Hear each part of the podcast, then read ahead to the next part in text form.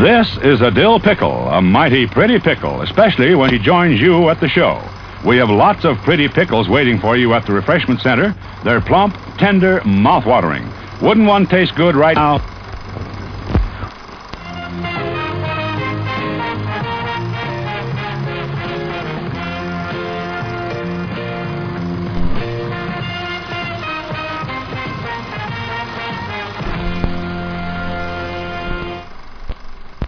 Once again to Halloween Boutique Psychotronic Reviews.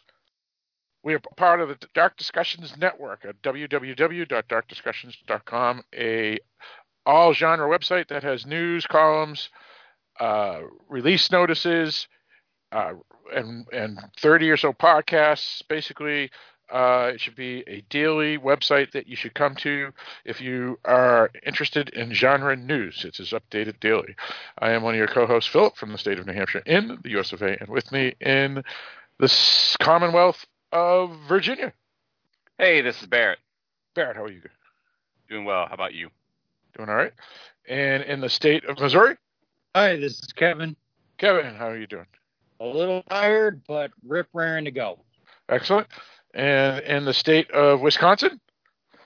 Hello, this is Amy Shofs Rain, usually from the Fishnets and Phantoms podcast. That's right. And you can find her podcast on the Dark Discussions Network as well. So, once again, www.darkdiscussions.com. Um, now, we are, have another co host, uh, Mike from New York, who will be joining us shortly. He's having some technical difficulties, and he said to uh, start uh, while uh, we wait for him. Uh, so, we'll do uh, some of the formalities. Uh, so, uh, once again, uh, what is uh, Dark Discussions? Dark Discussions is a group of podcasts that basically talks about all things genre. So sci-fi, fantasy, thrillers, techno thrillers, mysteries, grindhouse, art house, horror films, midnight movies, cult films, foreign films, and the like.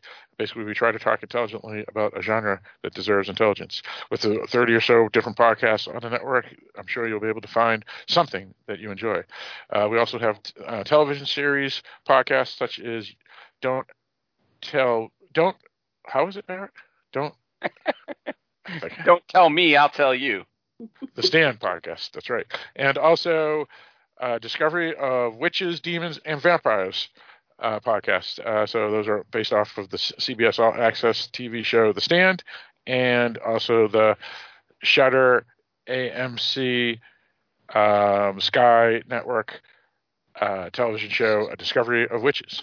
And we do have someone from the state of New York. Hi, this is Mike. Mike, how's it going, sir? Ah, uh, much better. Excellent. Technical difficulties do happen. Um, all right, so uh, tonight uh, we're going to be discussing a, a film, but uh, I think, uh, well, I don't know. Uh, well, we can talk about any news or what we've been watching after uh, and whatnot. So, Mike, what are we going to discuss tonight? Probably a lot of things, but the, the, the pretenses of us, of us getting together is the movie that is either called Wonder Woman 1984 or WW84. I'm not really sure what the actual title is. Probably Wonder Woman. 84. 80. Or 1984. Yeah. Or Yeah. apostrophe 80. 1984. That's yeah. That usually is associated with or- Orwell.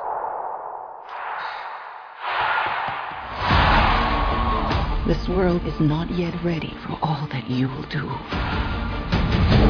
Your time will come, Diana. And everything will be different.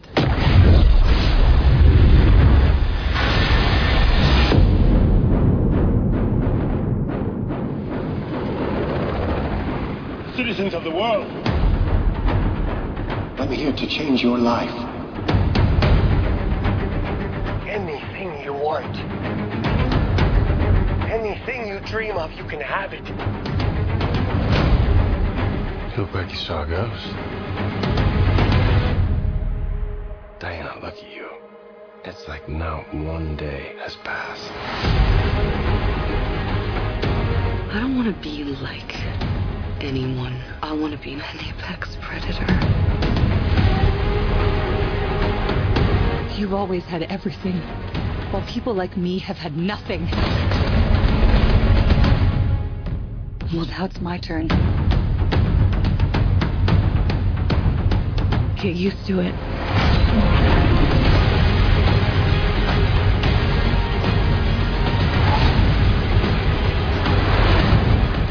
Fighting one for rules. The answer is always more.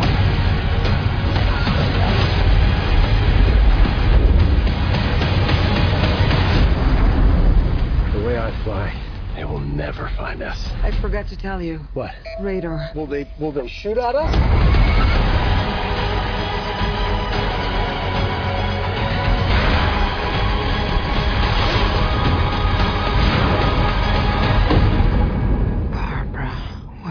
Do?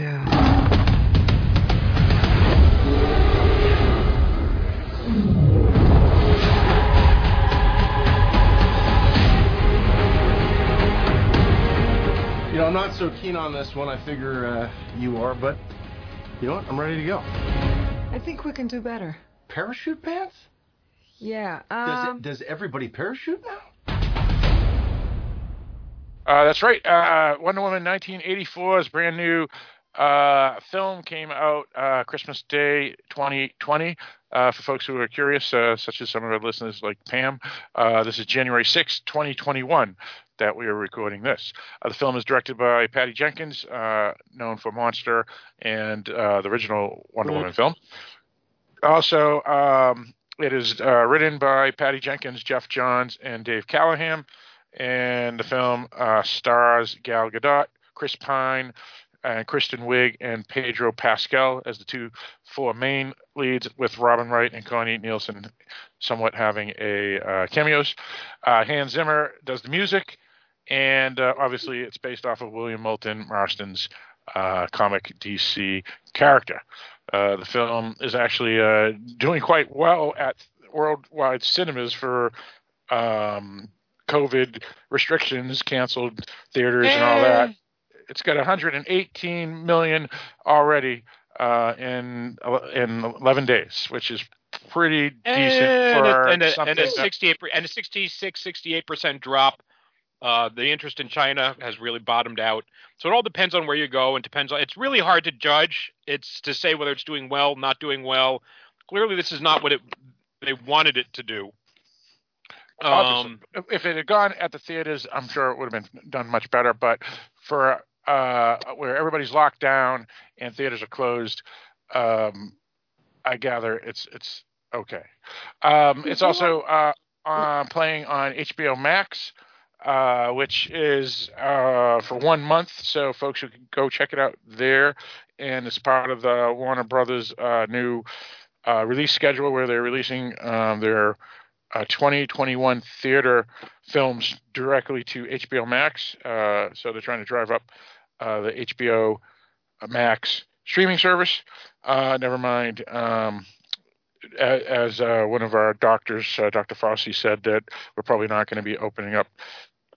The earliest will be fall of 20 or autumn of 2021. So they figure why sit on all the films, get get them out there, um, and try to drive up HBO Max. Um, now we can talk about the money and HBO Max uh, as we discuss the film, because I know Mike may want to talk about that as as, as we just heard. But uh, until then, uh, we can go around and discuss how we heard about this film and our thoughts and uh, how we saw it and all that other good stuff. And uh, let's start with you, Kevin. Ah, well, let's see. First, I don't know when I exactly heard. I mean, obviously it was. Man, was I mean it was early last year because I mean we had Wonder Woman and we had Justice League, so we knew that there was going to be a Wonder Woman uh, movie. I might have actually seen it last year. The last time I was in the theaters, I might have heard of it or seen a pre. I don't remember when I actually. I only heard about it last year. I don't remember when the first time I saw the the preview was, but it wasn't in the theaters. But I knew that they were going to do something. Uh, we all knew they were going to do something. It was online all the time, so I can't pinpoint it. And your thoughts on the film? Oh, sorry. Um, mixed, mixed. I mean, it's. I mean, it was a fun action movie.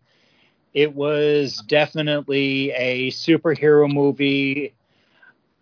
There are a few nitpicks that I've got for it, um, but overall, yeah, you know, I I did see this on HBO Max, but if there were, but I mean, if movie theaters were, you know, if if if I felt comfortable going to a movie theater without a mat without needing a mask, I probably would have paid the money to go and see it in, in the theaters. And I probably would have enjoyed it in the theaters because this definitely has a big screen look to it.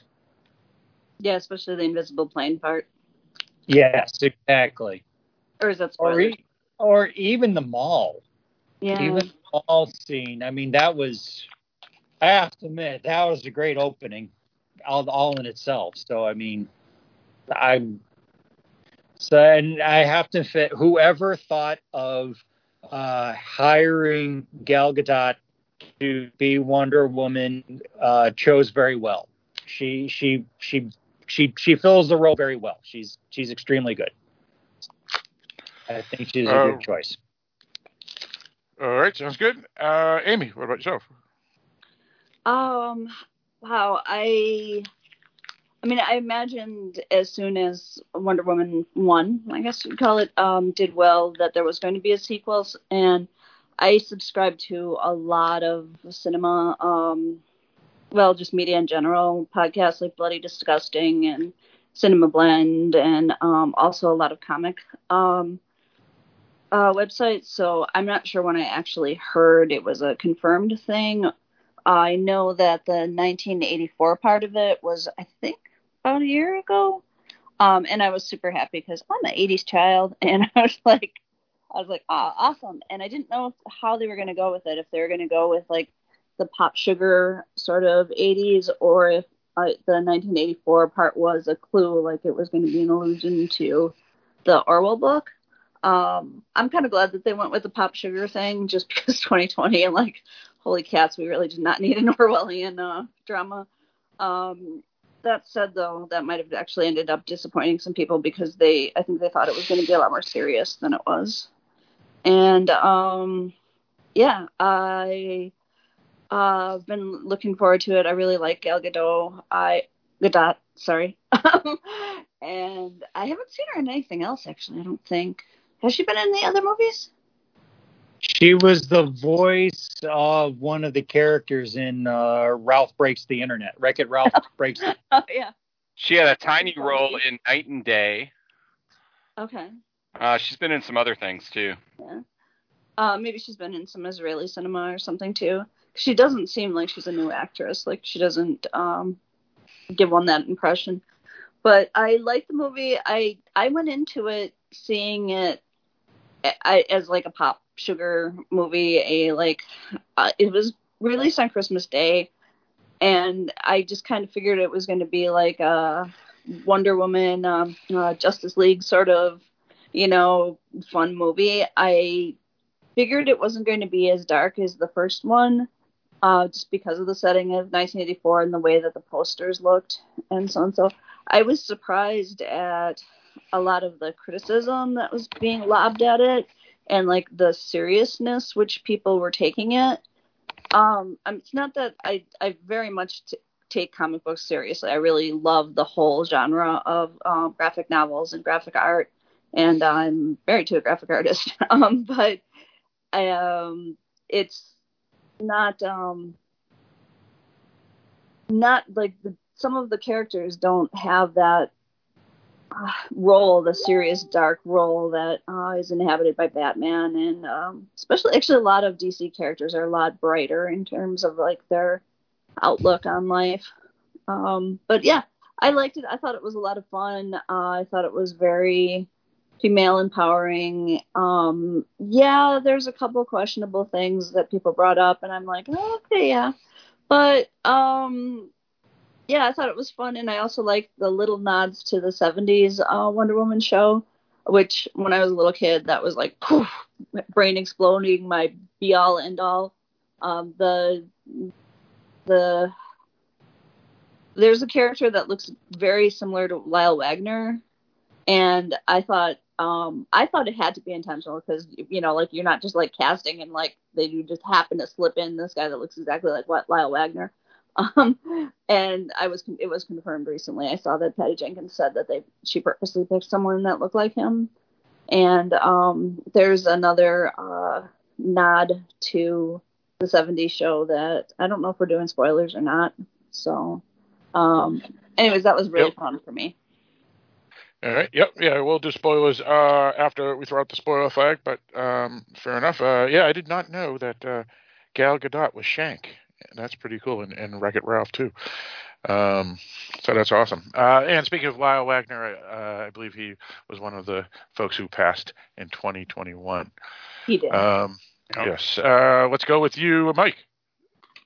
Yeah, as I often say, I heard about it because I'm alive. Um, and um, now, really, they never got the full marketing push for this because it was supposed to come out in the summer, and you know those really the when the marketing push would have been starting is when COVID hit, um, and so it got delayed from Ju- June or July until uh, was it to Thanksgiving, and then finally to Christmas. Um, I think is what it was. But regardless, you know, it's it's out there, right? And we understand they don't you don't make a Wonder Woman movie to make a Wonder Woman movie. you know, it's just so we knew it's coming, right? Um as far as what I thought about the film, uh I'll be honest, I fully intended to go see this in theaters.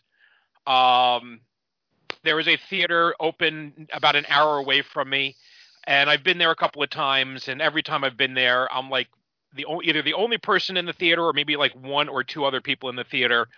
Um, and you're not sitting next to each other. It's really very empty. Eric webster would love it. Uh, there's no people there so i feel safe doing it. Um, but anyway pam had wanted to go see it uh, had wanted to watch it but she won't leave the house so we watched it on christmas day uh, on hbo now which we have been subscribing to from the beginning and have been supporting from the beginning um, but I never ended up going to the theaters because I didn't really like it that much. I enjoyed it mostly while I was watching it. I have, I, I think it is a, a, an ugly, ugly script in terms of the way it's constructed. Um, I don't have the same problem with it that's that people do, um, that some people do, I should say. Um, there's a lot of good things in it. The actors are all giving it their best. They're all doing what they're asked to do. Gal Gadot is about as perfect a woman, Wonder Woman, as you're going to get, with of course one exception, who will be mentioned again later. Uh, you know, I always, I actually remember when I think some people were skeptical about her casting because she was a nobody. I liked the fact that they cast a Mediterranean actress, given the character's Greek origins. Um, well, but, she's not uh, really Mediterranean. Ethnically, I think she's like Russian, Bulgarian, Slavic, or something. But I see your point. Continue. but she's okay. Anyway, um, But you're right. She's from Israel, so that's Mediterranean. so, so it works. Yes. So yeah. So look, it is. It is. I, I don't like dismissing films because they're popcorn films because we've all seen great popcorn films. It's not easy to make a great popcorn film.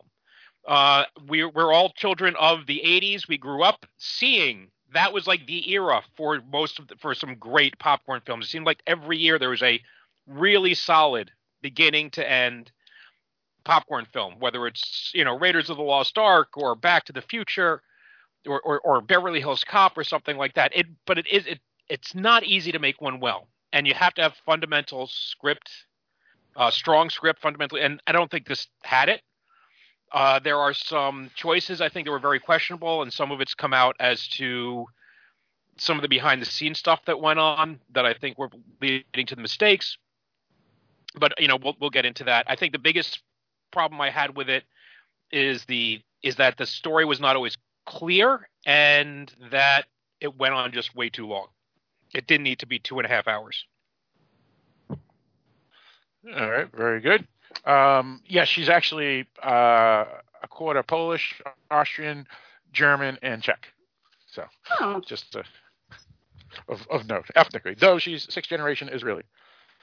So um, anyway, um, sounds good, Mike. Thank you. Uh, yeah, for me, um, yeah, I'm, I heard about it because they pretty much announced that it was going to be made almost immediately after the the first one was such a uh, huge success and got excellent reviews, rave reviews, and whatnot.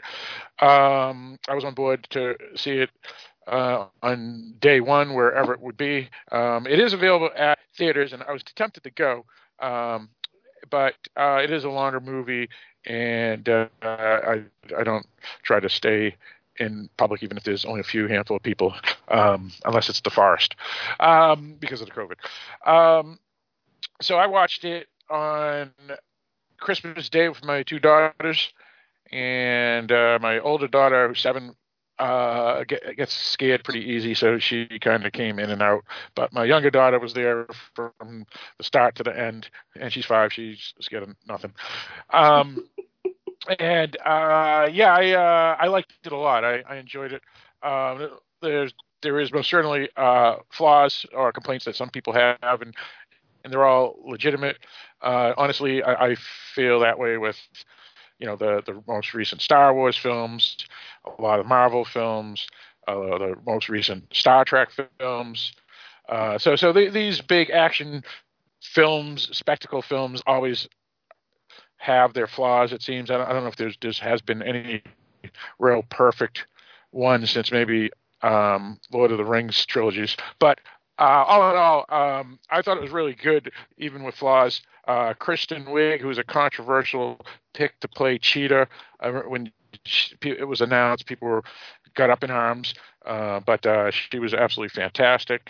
Uh, this is actually my first time ever seeing her in any role because I never watched her on TV or in any other film, um, and and she really hit it out of the ballpark. Um, she was smart, sexy, action strong, all the things she got. She had it all. She played it played it great. Uh, Pedro Pascal was good, uh, though I didn't like his character's role. But as an actor, again, um, I think it was you, Mike. Uh, the the acting was fine.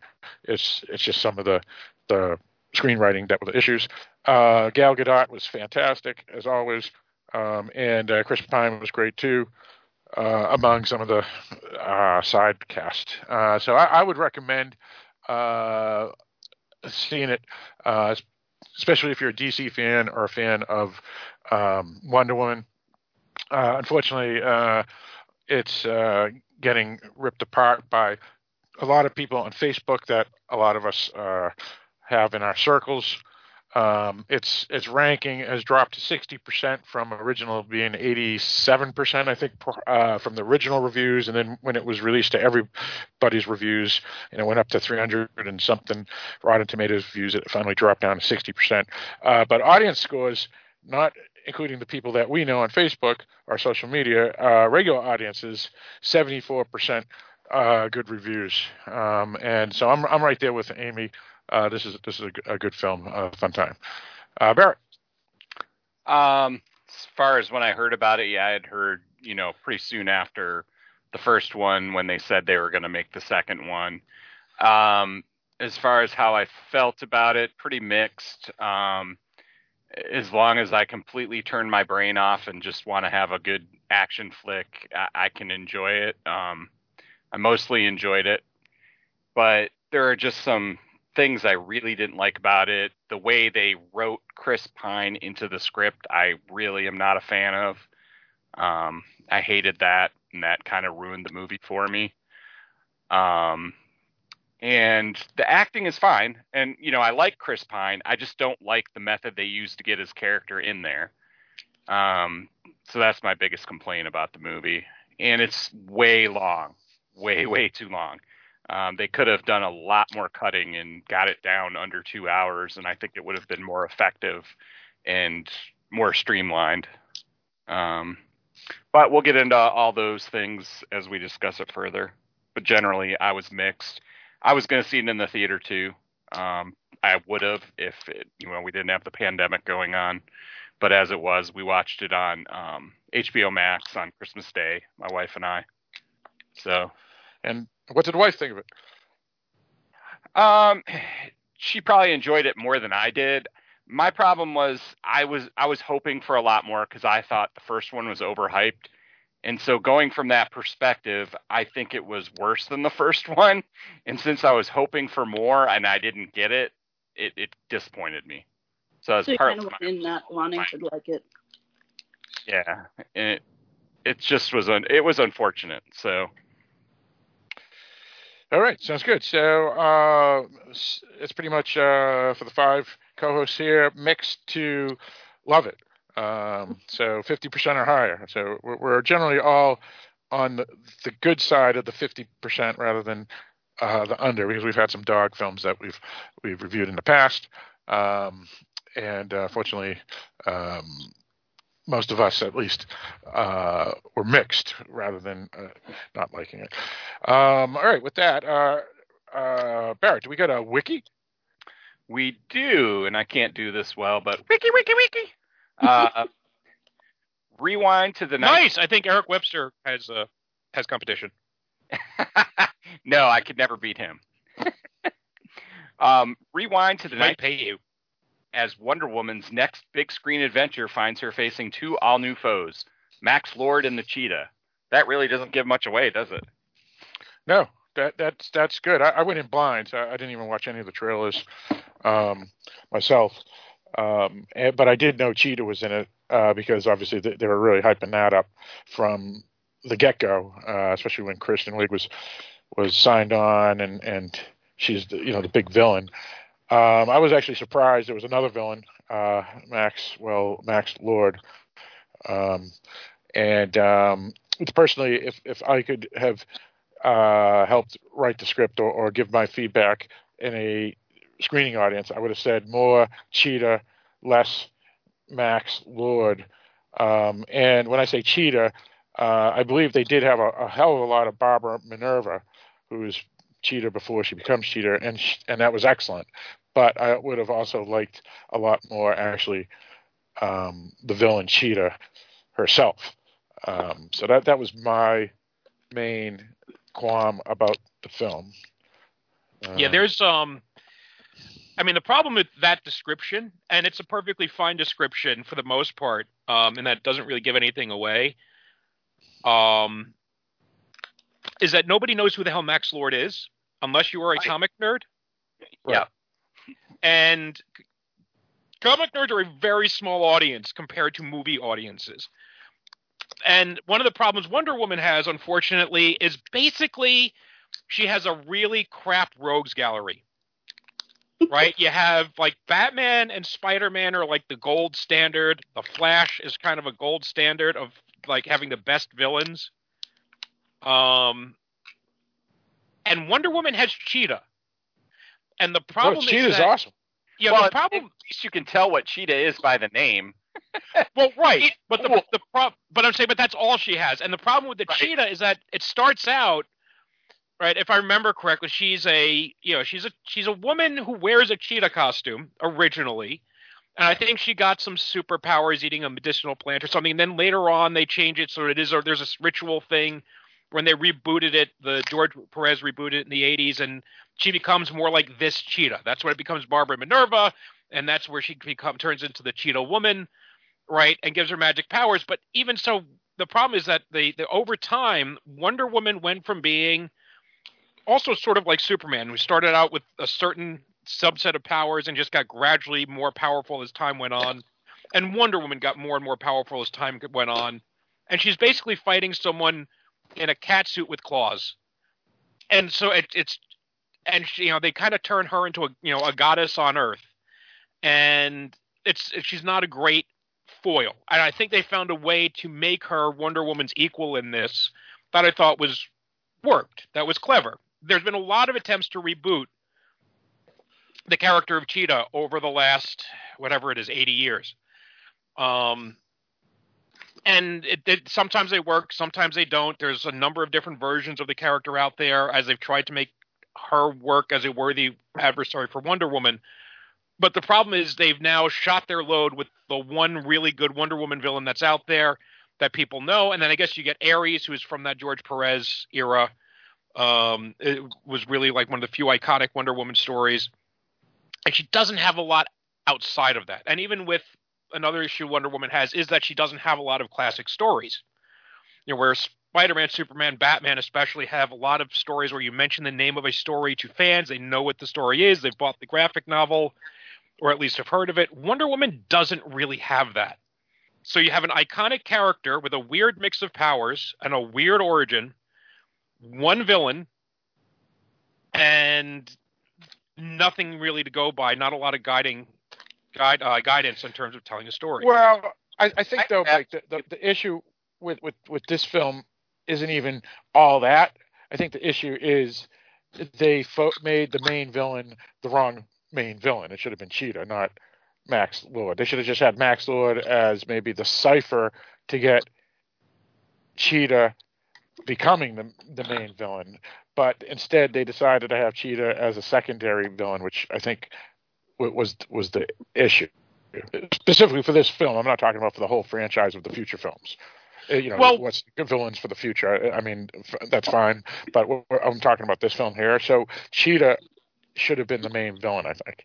Well, you have a weird thing where it's this sort of Batman Returns vibe, where you have this political villain, which in Batman Returns you had the Penguin, who is not a physical match for the hero, um, but is manipulating events around the hero's world. Right. And so, then you so have, and then, but then you have that villain has a person who is this meek, mild person who is suddenly reborn with cat powers and is the muscle to protect that villain.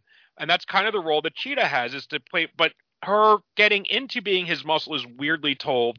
She's not incorporated into his story well at all. And then she becomes Cheetah off screen in a really convoluted logic sort of way and the fight between Cheetah and Wonder Woman goes is over pretty quickly. I felt and ends kind of anticlimactically in a way that I'm not entirely sure they justified because there's a there's another logic issue there, um, and um, yeah, they they really could have done a lot more. I think it was a lot of wasted potential on that. That's one of the things that kind of didn't leave me satisfied. Um, you know, looking like Taylor Swift from Cats is on, that that only uh, that that doesn't help either. well, what what they could have done, and I was talking to Barrett offline about this, is that they could have done practical effects similar to like uh, Tim Curry in, in Legend, you know, and, and just used a maybe a CGI tail or something. But they decided to go like the movie Cats, which is fine, I guess. But but I guess they felt that the CGI wasn't going to be good enough, so they obviously made the scene at dusk instead of uh, in daylight. So, and I think that's probably because of what happened with with Cats, the the backlash that film got. So they said, well, you know what, we have problems here. Let's darken it and make it dusk. But again, if they had just gone practical effects and then just used Didn't her they do practical effects for a lot of the movie? Probably.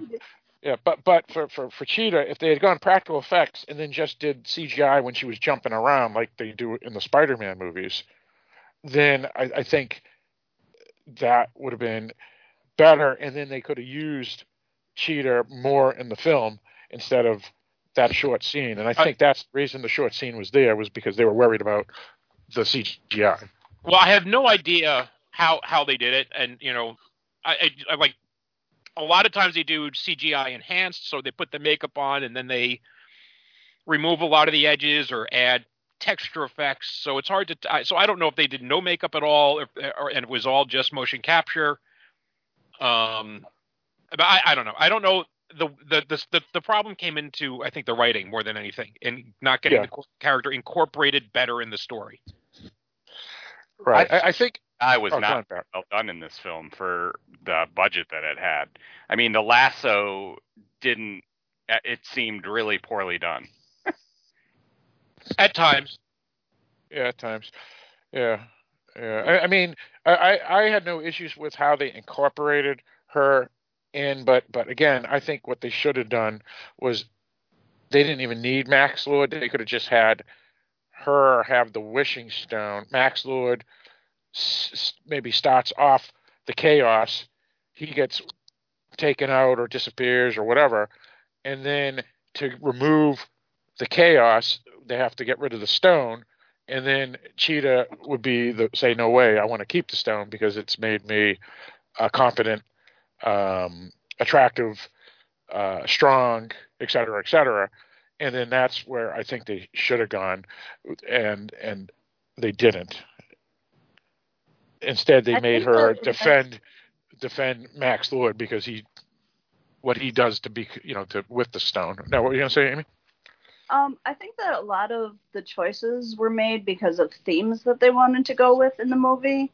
Um, because the first movie was definitely like set as like an anti-war movie, like the you know the horrors of war, and that Wonder Woman is is supposed to bring peace, which is always a weird part of her character because she's peace through violence. Um, but um, I think in this one they wanted to make like the uh, the central image to be anti-greed, anti-greed and pro-truth and I think that that's part of the reason that they made Max Lord as like mm-hmm. the the main character because what is the I mean, if you think of a time in American history, recent American history, 1980s was is the greed decade. That's what everybody always thinks of, and um, so I think that he was kind of created to be the businessman, the 1980s businessman that's kind of slimy and um, may or may not, but probably is a comment on um, somebody in our political system right now. And um, I think that they really wanted to make that as like the center of the movie. And Cheetah was actually more of a secondary villain, even though they really wanted to get her in there because she's Wonder Woman's main antagonist. Yeah, and and you're probably right. Um, yeah, since it was it was filmed in the '80s, and and that that is like you said, uh, uh, marked as, as I guess the greed generation. They they wanted to have some sort of megalomaniac greed person, I guess. Um, but well, I mean that's certainly an, uh, a facet of the era. It's not the only facet of the era. Uh, you know, it's I don't know that they they did it well. I know some people have talked about comparing Maxwell Lord to Trump. Um, and Maxwell Lord as a character was created in 1987. That was around the time Trump is first coming on the scene. But for those of us who grew up in the 80s, there were a lot of people who were like these, you know, yeah, dial you know dial one eight hundred, and I'll tell you how you can become rich like me. With the guy sitting on a yacht surrounded by beautiful women. I love there that. Were, right. Well, there well, were, right. I mean, I mean, Ted Turner, there, all those guys were, were big. You know, a lot of these billionaires became famous in the '80s for sure. Right. So there were a ton of guys like that, and so because, and that's what inspired Max Lord. So there are going to be some parallels there to the character and, and to the real right, life people. George, George Steinbrenner. George Steinbrenner. Right.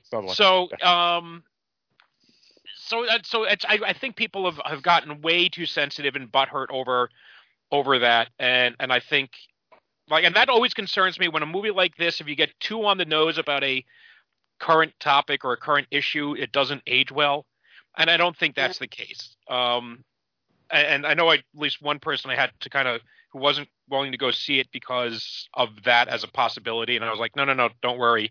You have to really look for it. Just if you want to see it, you'll see it, but it's not that big a deal. Um, and a lot of the things they I, talk I about are are sort of essential truths. Um, I, you know, things like the importance of truth and, and earning what you get. Um, that there are no quick shortcuts, and they would play at any time. But I understand the setting for the '80s. there are problems, I think, with the film, in that are the result of Zack Snyder's decision that Wonder Woman has been around for a hundred years before she's revealed to the world. So you have a problem of Wonder Woman doing stuff without people knowing she's doing stuff. You yeah. know, but which works for Batman, you know, who's a character who's at night and in the shadows. And, well, and Wonder Woman is a daylight superhero, you know, wearing his very gaudy costume. Um, so that goes everywhere. yeah and a lasso yeah, that goes everywhere and no and but you know what? That's I'm, i recognize that that's them working within a limitation that they shouldn't have had to work under because uh, it was a bad choice i think on their part. And i'm not and i don't care about the, the continuity to some other crappy films. Well uh, you know what though mike? Uh, the wonder woman in uh, the 70s uh, the, the television series that uh, amy brought up I, th- I felt they did a pretty good job where they disguise Wonder Woman. We know Diana Prince is Wonder Woman, but it makes more sense. While here, you know, she it's the same person whether she's Wonder Woman or in, you know, uh, a dress or a business suit. Right, but they also didn't have like the budget to have uh, Lynda Carter running through a mall with a glowing whip um, or saving you know literally you know the world in and talking to the world and But Spider kind of forgetting Spider-Man about it the next day. But Spider-Man does the same stuff. No, he doesn't. He- he- Everybody he's in the world day- knows he's in the, he's in the middle of the day. But Spider-Man. He- and everybody knows she exists. everybody he is. so you're trying to say that no one knows she exists? They do kind of allude to Right. people saying like, we don't really know what happened. There's there, some people thought that maybe they saw a woman. There was like a newscast. I remember that Yeah. early. Gotcha. Yeah, they, they they don't, and and this is a thing that they have to work around because it's what set up in the DC cinematic universe is that Wonder Woman is in hiding for all of these years, doing whatever between World War One and and today, and so it's a it's a it's an artificial limitation that um So when Patty you Jenkins say- has to work So when you're saying in hiding, you're not meaning her hidden identity. You're meaning hi- hiding as in even as Wonder Woman, people Right. forget she exists. Gotcha. That's where I was confused. Right. They don't. Yeah. They don't even. Yeah. They, people don't know that Wonder Woman is a thing, which I think is unfortunate because honestly, that would be that whole ending is a would be a glorious coming out for that character. Yeah. Um, but you know, again, that's a limitation that's that I think is thrust upon them. Uh, so I'm kind of willing to give them a pass on on stuff like that, those little minor continuity issues. Um,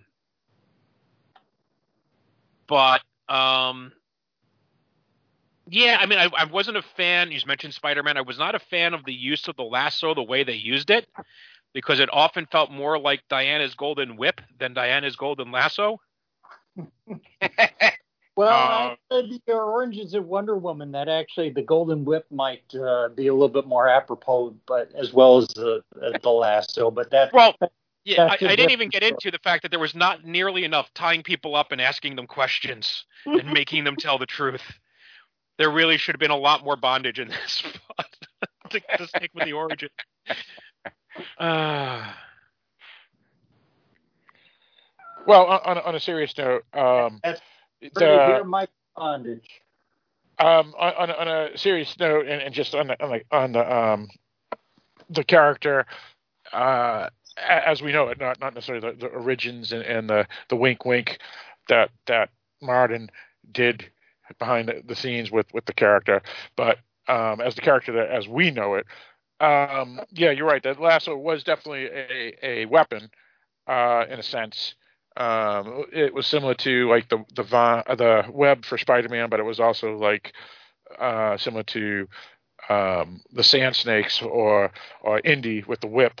So I, I guess I guess that's fair. Um, but yeah, there was no they didn't really bother doing the uh, lasso part because um, uh, uh, you know it, it wasn't part Well, of the it's story. more- There I wasn't the many thing- henchmen.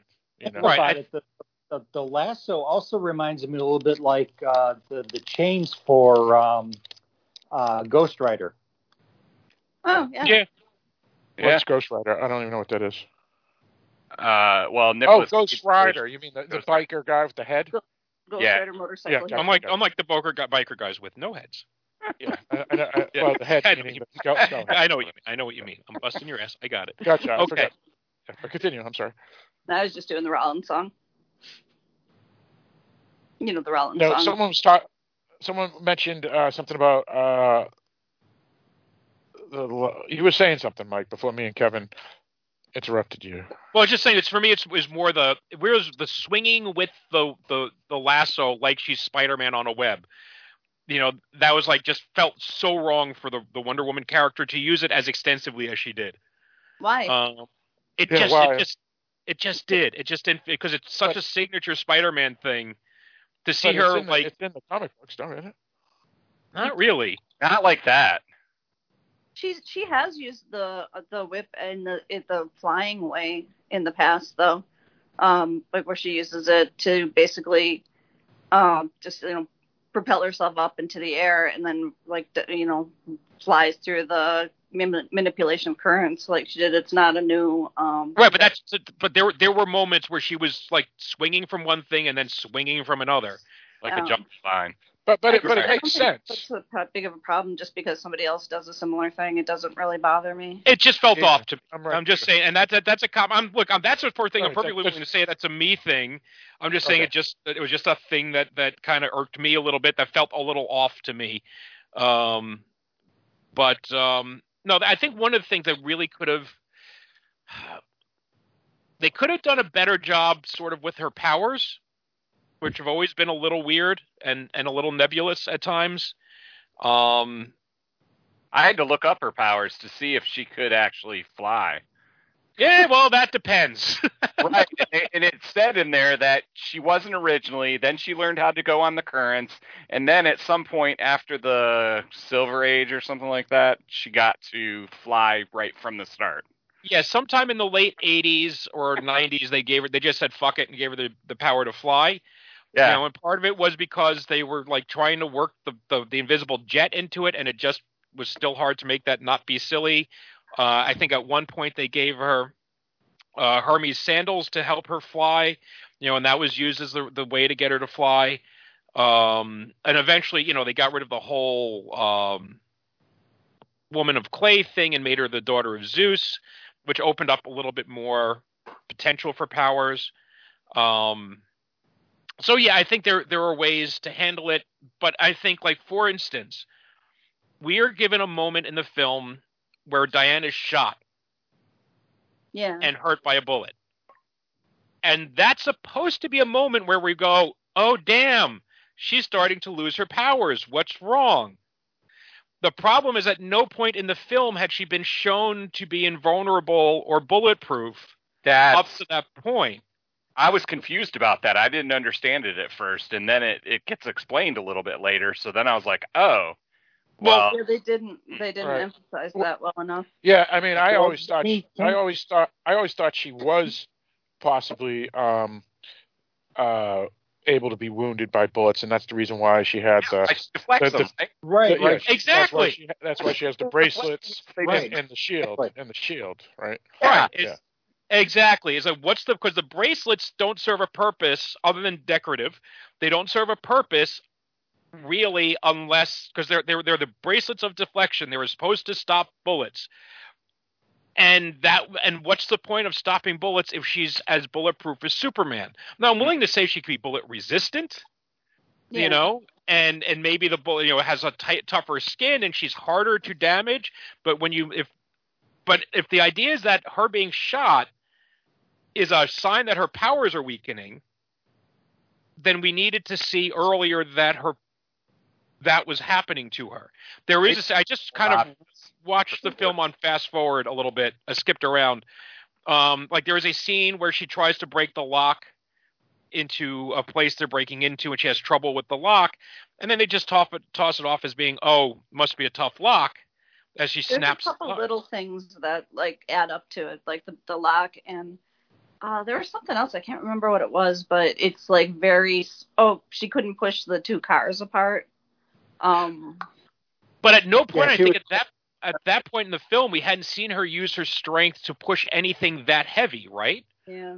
So we, Not so I necessarily. just, so I didn't know, like, and that's all. And so there's all this stuff that happens in the action scene. She flips a truck over, well, I mean, with the lasso, and she does all this often awesome stuff. She does get hit by a bullet, and sort of shrugs it off. And then at the end, Steve's like, "What's wrong?" It's like, "Well, was there something wrong with that?" She just like kicked some ass and like did all these awesome stunts and did the whole Indiana Jones under the truck thing. And it's oh, apparently she was supposed to be suffering a thing. I don't think that's communicated well. Not I think well at all. And I think the whole thing with the wishing stone, right, where it, um, and this was the stuff I want to look at because I was trying to make sure I didn't miss something because sometimes that happens. You miss an important line of dialogue the first time through the film.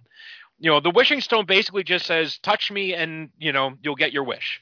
There is nothing about there being a price that goes with it. And so Max Lord, we just see granting wishes and saying, "I'll take this from you. I'll take that." And I'm like, and, and I wasn't quite sure how that was working. And like after oh an hour and a half in the movie, they kind of explain, or maybe not an hour and a half, but it's more than an hour into the film. They explain that he gets that there's a cost, and he gets to demand what the thing is that you give up in order to make your wish come true. That's way too late to be setting the rules of the stone down. And the rules seem kind of malleable. Like Kristen Wiig's character gets a second wish. Yeah, that was weird. But I think it was because he said he was the stone, and so that he could control it if you got a second wish. Well, her, no, there, earlier he, he couldn't with that dude in the office building. No, he's something like it's no. There's a loophole. He uses a loophole to justify her becoming an apex predator. Like I want to give you what Well- you want. What do you want? I want to be an apex predator. Hey, don't you wish that I could get what I want? And the person says sure, and he gets what he wants by her becoming what she. It's some weird thing like that. So Uh, there I is a thought it was loophole, maybe but it- because the first wish was on the stone, but the second wish was uh, on him. Yeah, no, it was that that, that they, there is a convoluted explanation for it. I, you know, The rules They are horrible for this stone. it's but again, the whole thing is more complicated than they needed to make because you have simpler things that you could have done, or you could simply have had her say at the beginning of the film, after she is almost um, assaulted by this asshole in the park, saying something like, "I wish I was the predator. I wish I was like Diana," or you know. Or, or something like that. I wish I was strong like Diana, that I was an apex predator, Yeah. and boom, there you go. And she can slowly morph into Cheetah over the course of the film, Yeah. right? I think that, Right. and you don't have to come up with the second wish later on. Um, Maybe you know, what, because she renounced the first wish in a way. She said, "I don't want to be like um, anybody else anymore. I want to be this sort of predator." So maybe they counted it as a renouncing and then re-wishing. That no, be I, having to discuss it is the reason they didn't do a good job of explaining it. right. Yeah. for, for for a wishing stone. And by the way, I've seen and this is something this this annoys the hell out of me. Look, I like the Marvel films. I'm seeing some of these Marvel fans come, "Oh, she's got a wishing stone. How stupid!" That's fucking the Reality Stone from Thor 2. You know, that's basically right, right, right. it's right. own and, and, Infinity, Infinity It's- Stone. well, and, and then they have the, the gauntlet, and then they have you know the the the giant worms or whatever they were that in the first Avengers. So so Yeah. don't tell me that that Marvel is is better because it's more No. realistic. I mean, no, give me they're a break. not. Yeah. Oh, it's not real. I don't think no, they weren't arguing realistic, but I think they were just saying what a lame plot device.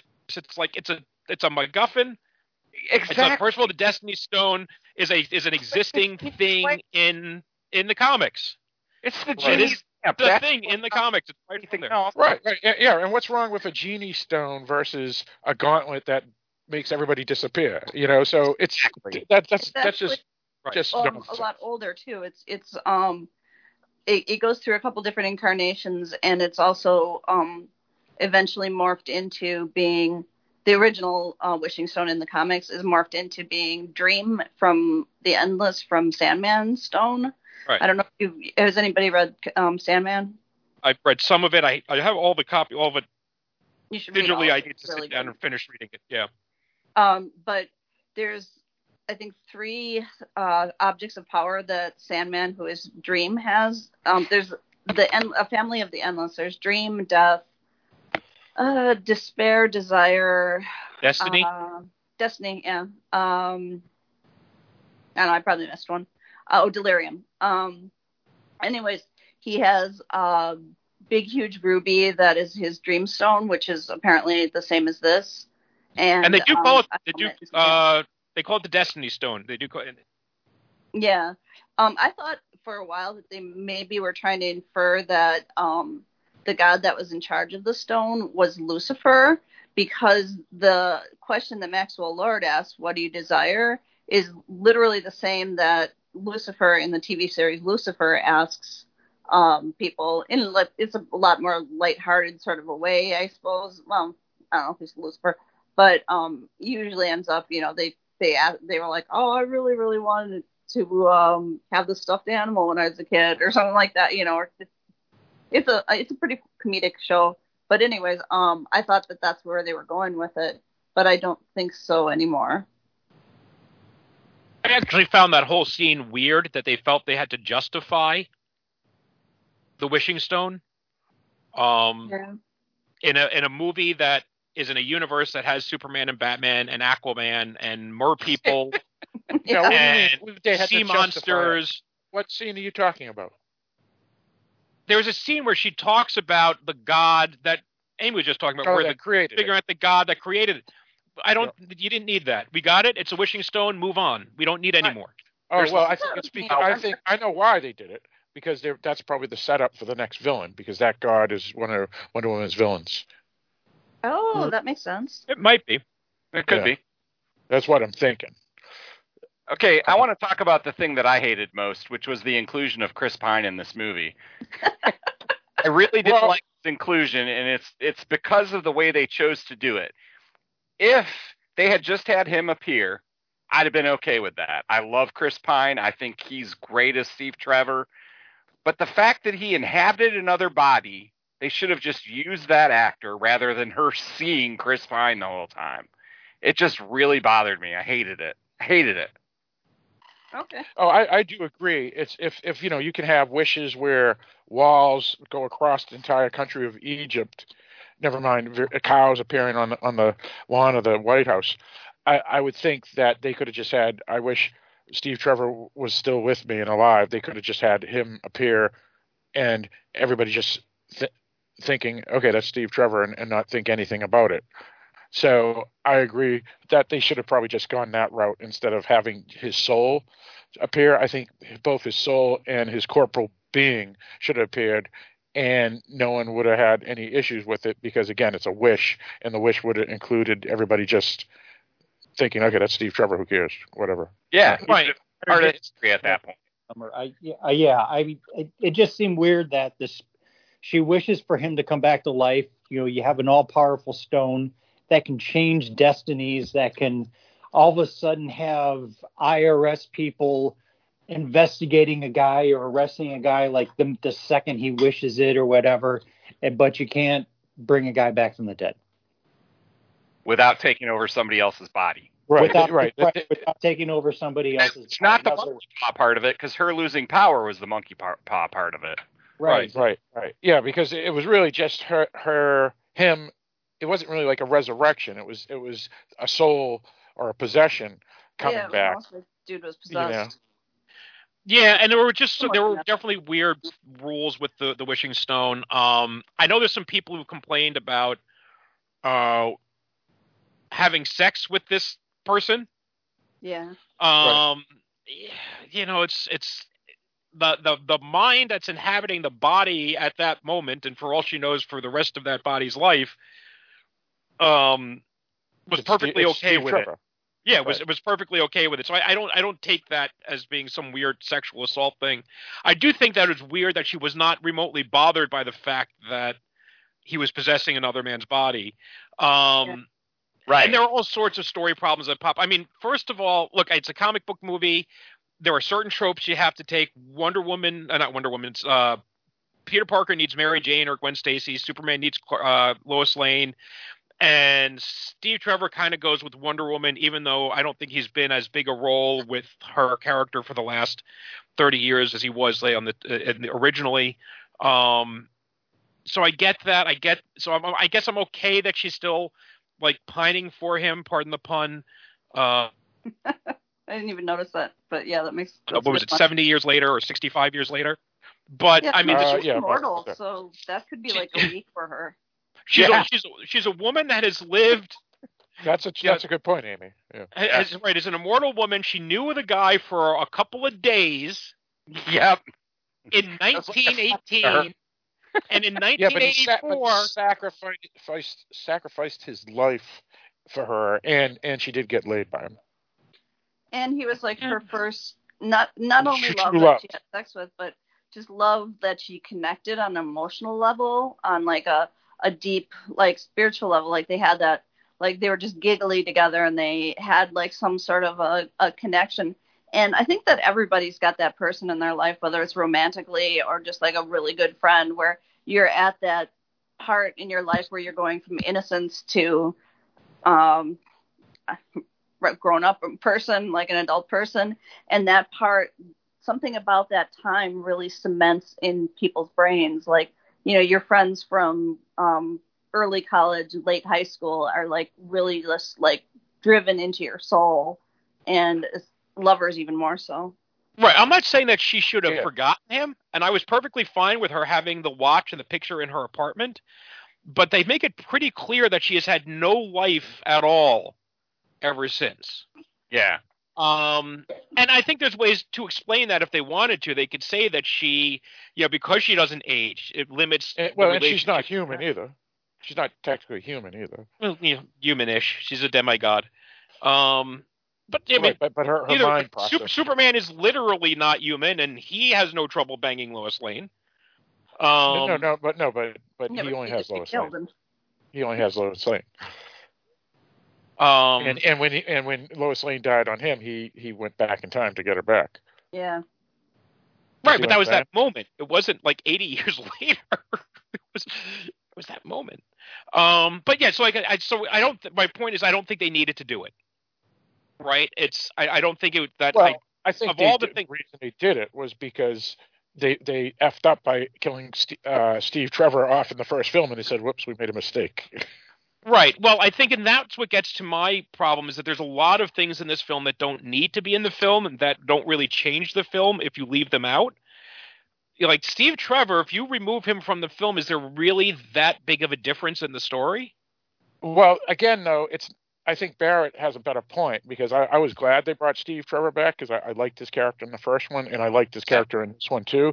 The problem was is how, and it's not the wish, it's it's how the wish came true. Instead of just having him appear, like I said, corporally, they have only his soul appear, and and that was the thing that make makes the is everybody's having the issue with. I don't think anybody would have the issue with him coming back because the wish had him come back because that's the point of the wish. Just as Yeah. the wish brought Cheater into Cheaterville, so it's how they brought it it is back. problematic, and the fact that they could have chosen a different way. That when you start looking, you know, in the real world, and they start crit- pe- there are people criticizing this. They could have totally avoided that.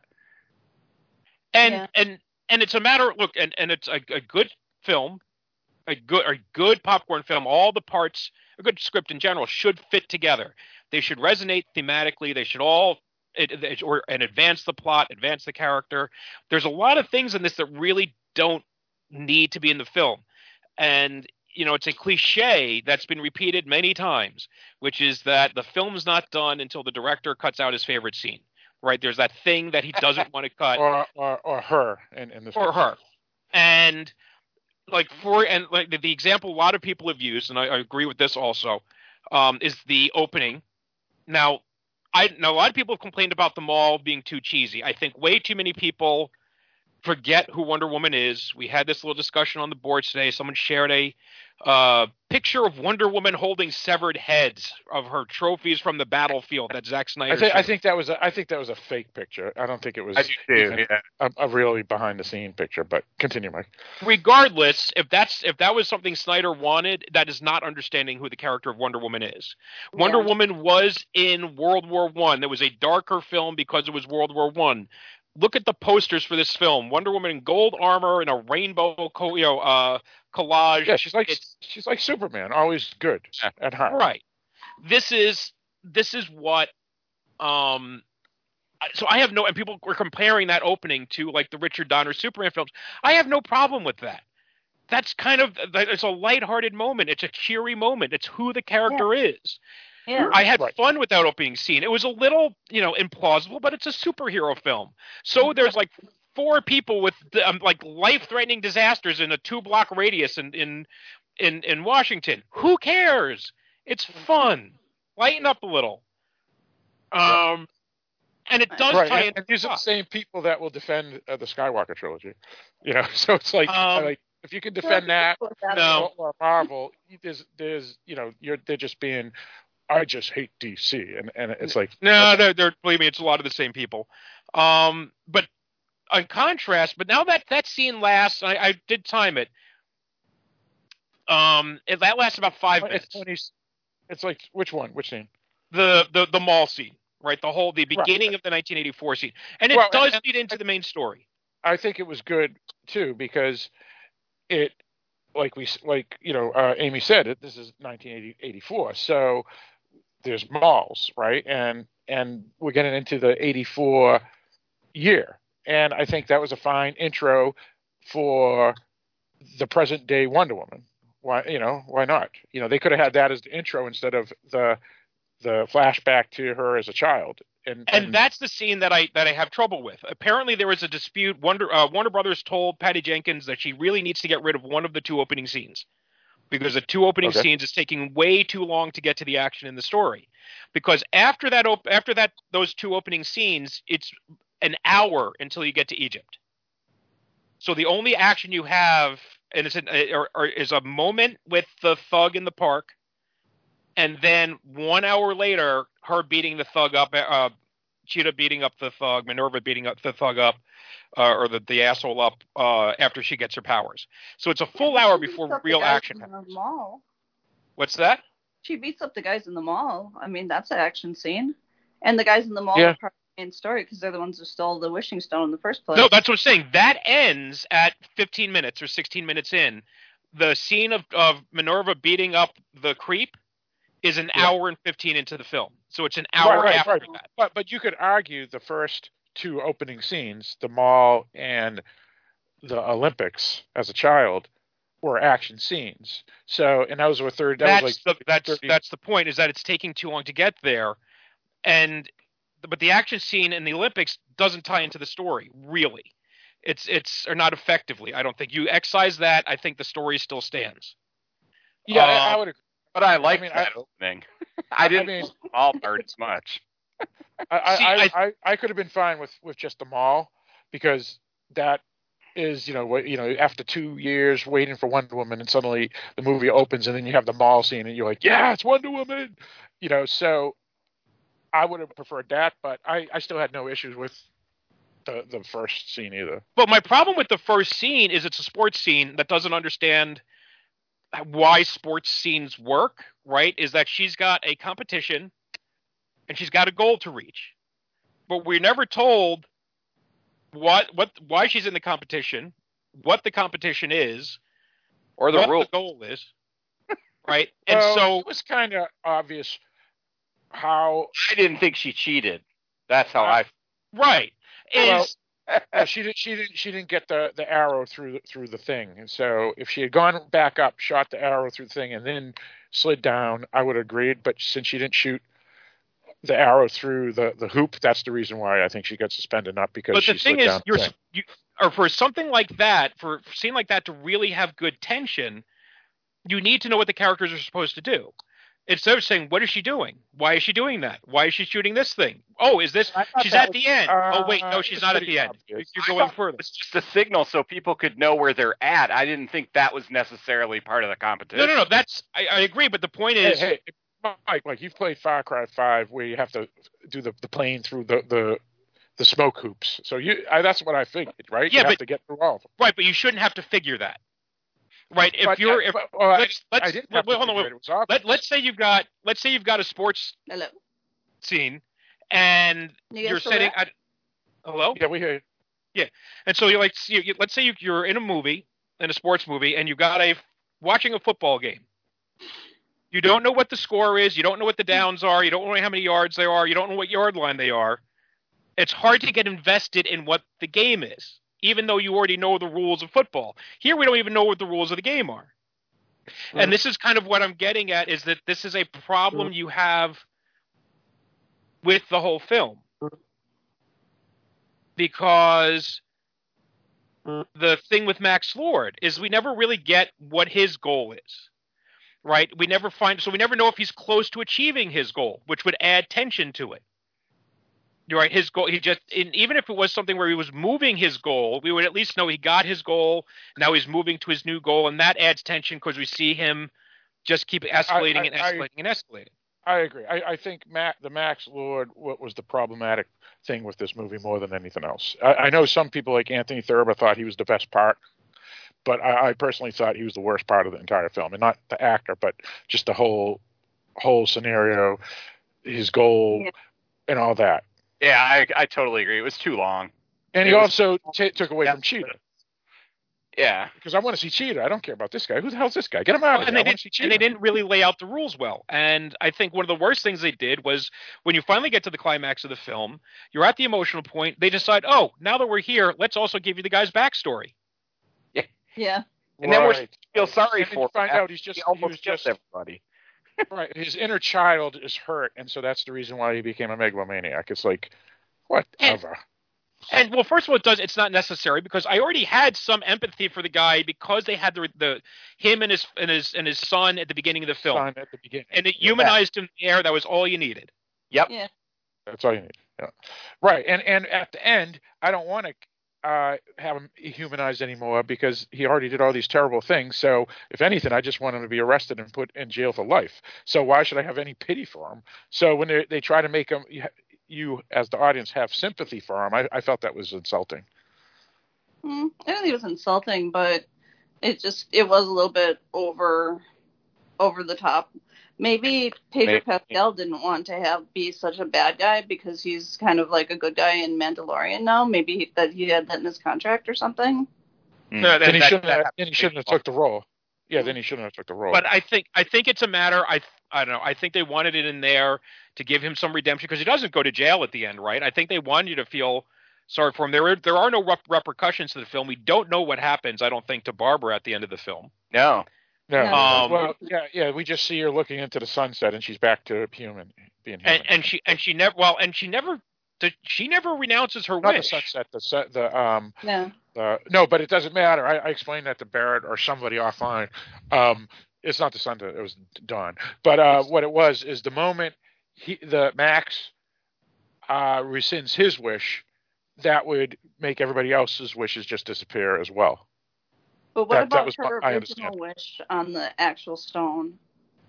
Well, the so if he w- rescinds his wish and he's not the stone anymore, the stone just disappears forever. I think because the Well, no, stone because never it, reincorporated. Stone should be back. yeah, then it should go back to what it was before he touched the stone. Yeah. Which means Yeah. her original wish would still be in force because the stone still exists. She made the wish on that stone. Yeah. That's, I, that's I what understand all that, but but I'm just trying to, uh, you know, make Well, some my- explanation of what happened, which is the he became the stone, and the stone probably died when he rescinded his wish. Whether or not that makes sense, it's a different argument. But I, I'm explaining why I think she is okay, and she's her wish is gone. Well, she probably has her original wish, so she looks Yeah. normal, but she still has Right. power. Like and Oh, that that's and that and that's That's something I would kind of like because it would mean a that that she still has her power. B she would also be immortal, right? So if she because she wanted to be like Diana, Yeah, exactly. sense. so yeah. she could still be a foil for Diana, and she could go back to being Cheetah. A either by finding the wishing stone or just do what the original character didn't put on a cheetah costume and and fight that way if she wanted to do that. Um, that but would there is a chance to do more with her. back to that.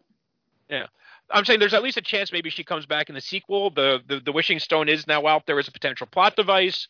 Um, if they want, it could be out there if they wanted to. It could be disappeared too if they wanted to do that. You know, it, and, it's and, really and you're and, and and Barrett's right, which is she still could have her superpowers because she's she never uh, rescinded the wish Right. of the first wish. So that makes makes her still a setup possibly for a future film, even though she won't be as cool because she won't be Cheetah. But, but as Barbara Minerva, she was friggin' awesome as well. She well. still be cheetah. She just won't be like mer like a um a half person. person, half cheetah. they won't need CGI for her. Right. Well, maybe she could just wear a costume again. Yeah. Right, as Mike said. Yeah. Yeah. yeah. But but either way, either way, um, she was awesome throughout the film, even before becoming Cheetah. I felt. Yeah. so. I also thought the whole invisible plane thing was completely out of place. Really? I thought that was Um, I, I, I, I felt uh, that it was pretty cool because okay, they brought it in and they got it in. I do agree that with some people's complaints, which is how did they just get onto the Air Force base even though she had a Smithsonian badge because it is part of the Space and uh, Aerospace Museum, but. Uh, obviously, the other major problem that people mentioned is how could he fly a jet engine if he's a biplane pilot? And it's totally filled with fuel too. for for for a two way flight. Yeah. Um, and and and then they give her flight powers at the end of the film. Yeah. But the main thing is that all they really is they just they they could have solved it by just saying Steve has a passport. And remember, Steve is actually another dude who's living in oh, D.C. yeah. and a lot of dudes in D.C. probably had passports. Yeah, but but again, though, Mike, that wasn't the point. The point was, is I, I'll, I'll I'll use the term even though I don't think it's appropriate, but it's the best term I can think of at the moment. It's fan service for the folks who are waiting It- for it- the it- invisible jet. It Because is exactly what the that invisible is. Jet. We want But the then you jet. We want to incorporate. But then you you if you're going to do fan service, you incorporate it well. They don't do it well here. Because it's a thing that happens that has no impact on the rest of the film, that you can completely remove from the film and not change the film at all. And it slows no, the film and it slows down that. a film that is already two and a half hours long. Yeah. Uh, but again, though, I don't think that was the, the scene that, that was was the issue. It, it was other issues in the film, not not this. there scene. are This- there are it's it's a lot of the, the more you remove that doesn't need to be there the faster the film will go and the the smoother it is a ride going going there i mean really Yeah, the whole but scene seemed you like it would be to- awesome in, in imax 3d which of course we're, we're, most people aren't going to get because it was straight to video yeah, but but Yeah, again, so- uh, They didn't That was- expect a pandemic. and that right, they weren't expecting that. And also, that scene is one of the big scenes that everybody has been talking about as because you got to see that scene because of you know the fireworks and all that. So. And again, you may dislike it, Mike. That's fine. I, I agree. You're fine. You, you dislike it, but again, that's for you the reason it was an issue. Everybody else, well, let me rephrase. A good portion, like myself, a lot of people it, no, it was not an issue at all. That, For that some people- for a lot of people, it's- an issue. It's an editing issue, and editing sometimes involves. There's a reason why when you watch deleted scenes and people say, "Oh man, that scene's awesome. Why didn't they put it in there?" Because sometimes putting a thing in, even if the scene itself is fine Yeah, on its own, and I don't it's think fine. this scene is fine on its own, is that it slows down the film. It doesn't need to be there. It detracts from the Okay, plot. that's your all right. All right, we agree to disagree. For you, it, it was a problem. Or you're okay. We agree. You're wrong. Let's let's move on. well, don't be all right. Now you sound like Eric. don't forget about Um, me. I actually liked it too, and I think that we all have to remember that this is a movie. This is this is made to to make money, Entertain. and this is and made to make a beautiful, like shiny object that people are going to want to see. So they're gonna, you know, they're gonna cast Gal Gadot and they're gonna cast Kristen Wiig. They're not gonna cast like, you know, I don't know, um, R- Roseanne Barr and yeah, and Amy, exactly. Amy yeah. Schumer. They're gonna make this. They're gonna make the shiny um, this fireworks invisible plane scene work because it's it's to make money. It's you know, I I always worry about trying to make too much sense out of movies, with forgetting that there there's a reason that it's a movie. Yeah, but again, I think there's it, there's there are things that can make the movies better. This has obviously left a, again the the the the Rotten Tomato scores have plummeted after it was the the score the, the embargo was lifted. The audiences aren't thrilled with it. Yeah, but The box office is and, well, and the seventy-five reception percent audience. And Yeah, which isn't great. Is fantastic for a pandemic. it is not, it's not fantastic. It's okay for a pandemic. For for a for a pandemic, It's okay. It's, it's fantastic. It's okay. Where, where you It's have, okay, and it has a massive people drop the second dying. It has a massive drop thousands second and weekend. thousands of people. It is dying. not doing great, Phil. Stop trying to to to to Uh, spin it. 118 mil- million in 11 days during a Or- pandemic. That's I have- I have more practical make question. 400 million. I have more practical questions. Could the jet actually fly through the fireworks? And why did Steve Trevor seem so surprised by fireworks? He never went to think- China before. No, no, I don't think he was surprised about fireworks. I think he was. He didn't know that it was Fourth of July. That, That's remember, that's what he said. He goes, "Oh, it's Fourth of July. What? Why do they have? Why is that? What's that going on?" She goes, "Oh, it's Fourth of July." And he goes, "Oh, see, because he, that's what it was. It wasn't because he hadn't seen fireworks back." Right, Yep. because if you were living watching Because- D.C. on the Fourth of July, there's no way anybody would ever know that. I Now, he you- didn't know you- it was Fourth of July because he, he he's he, he just got resurrected within the past few days. I, I'm sure the first thing he, he's going to do it isn't isn't going to go to a calendar. He just went to Gal said it's 1984 and that's it. And you, you let me ask: if this was Christmas, you think he would know it was Christmas? Oh my god! You guys are killing me. What about I fireworks? know these are have affected the jet? Could it have taken the jet No, down? you're talking about the nation's capital on Fourth of July. It is not something they keep secret. a, a, a guy that just got resurrected three days Phil, earlier. the uh, Phil, there will be clues in the background. There'll be clues. There's decorations that will be hanging. There will be all sorts Again, of things to tell deal. you the time. Again, it's not a big deal, Mike. It was this. It was. It seems like it was very much added after the fact. like an additional scene put in there that didn't fit. Hey, can I can I ask a stupid question? Uh, we already agreed Did, to disagree, Mike. Yeah, go on, Kevin.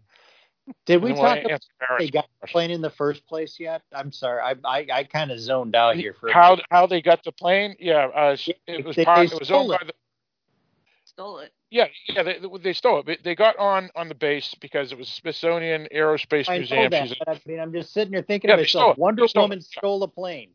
Wonder yeah, Woman. but again, I, I I've talked to people about that too. I'll explain. Kevin. and it was fuel. I, I, I, if this is a plane sitting for already talked about display, why do they have fuel in it? It was We already talked outside. about that. They're probably doing Yeah, this. I, yeah, I'd said that earlier, but yeah, it's Yeah. that's weird. All right, and I'll tell you why she stole it, and she doesn't feel guilty. The, the same reason that other superheroes say, or or, or private eyes and that are good guys in films say, "I'm taking your car." Uh, uh, sorry, and they just drive away with it.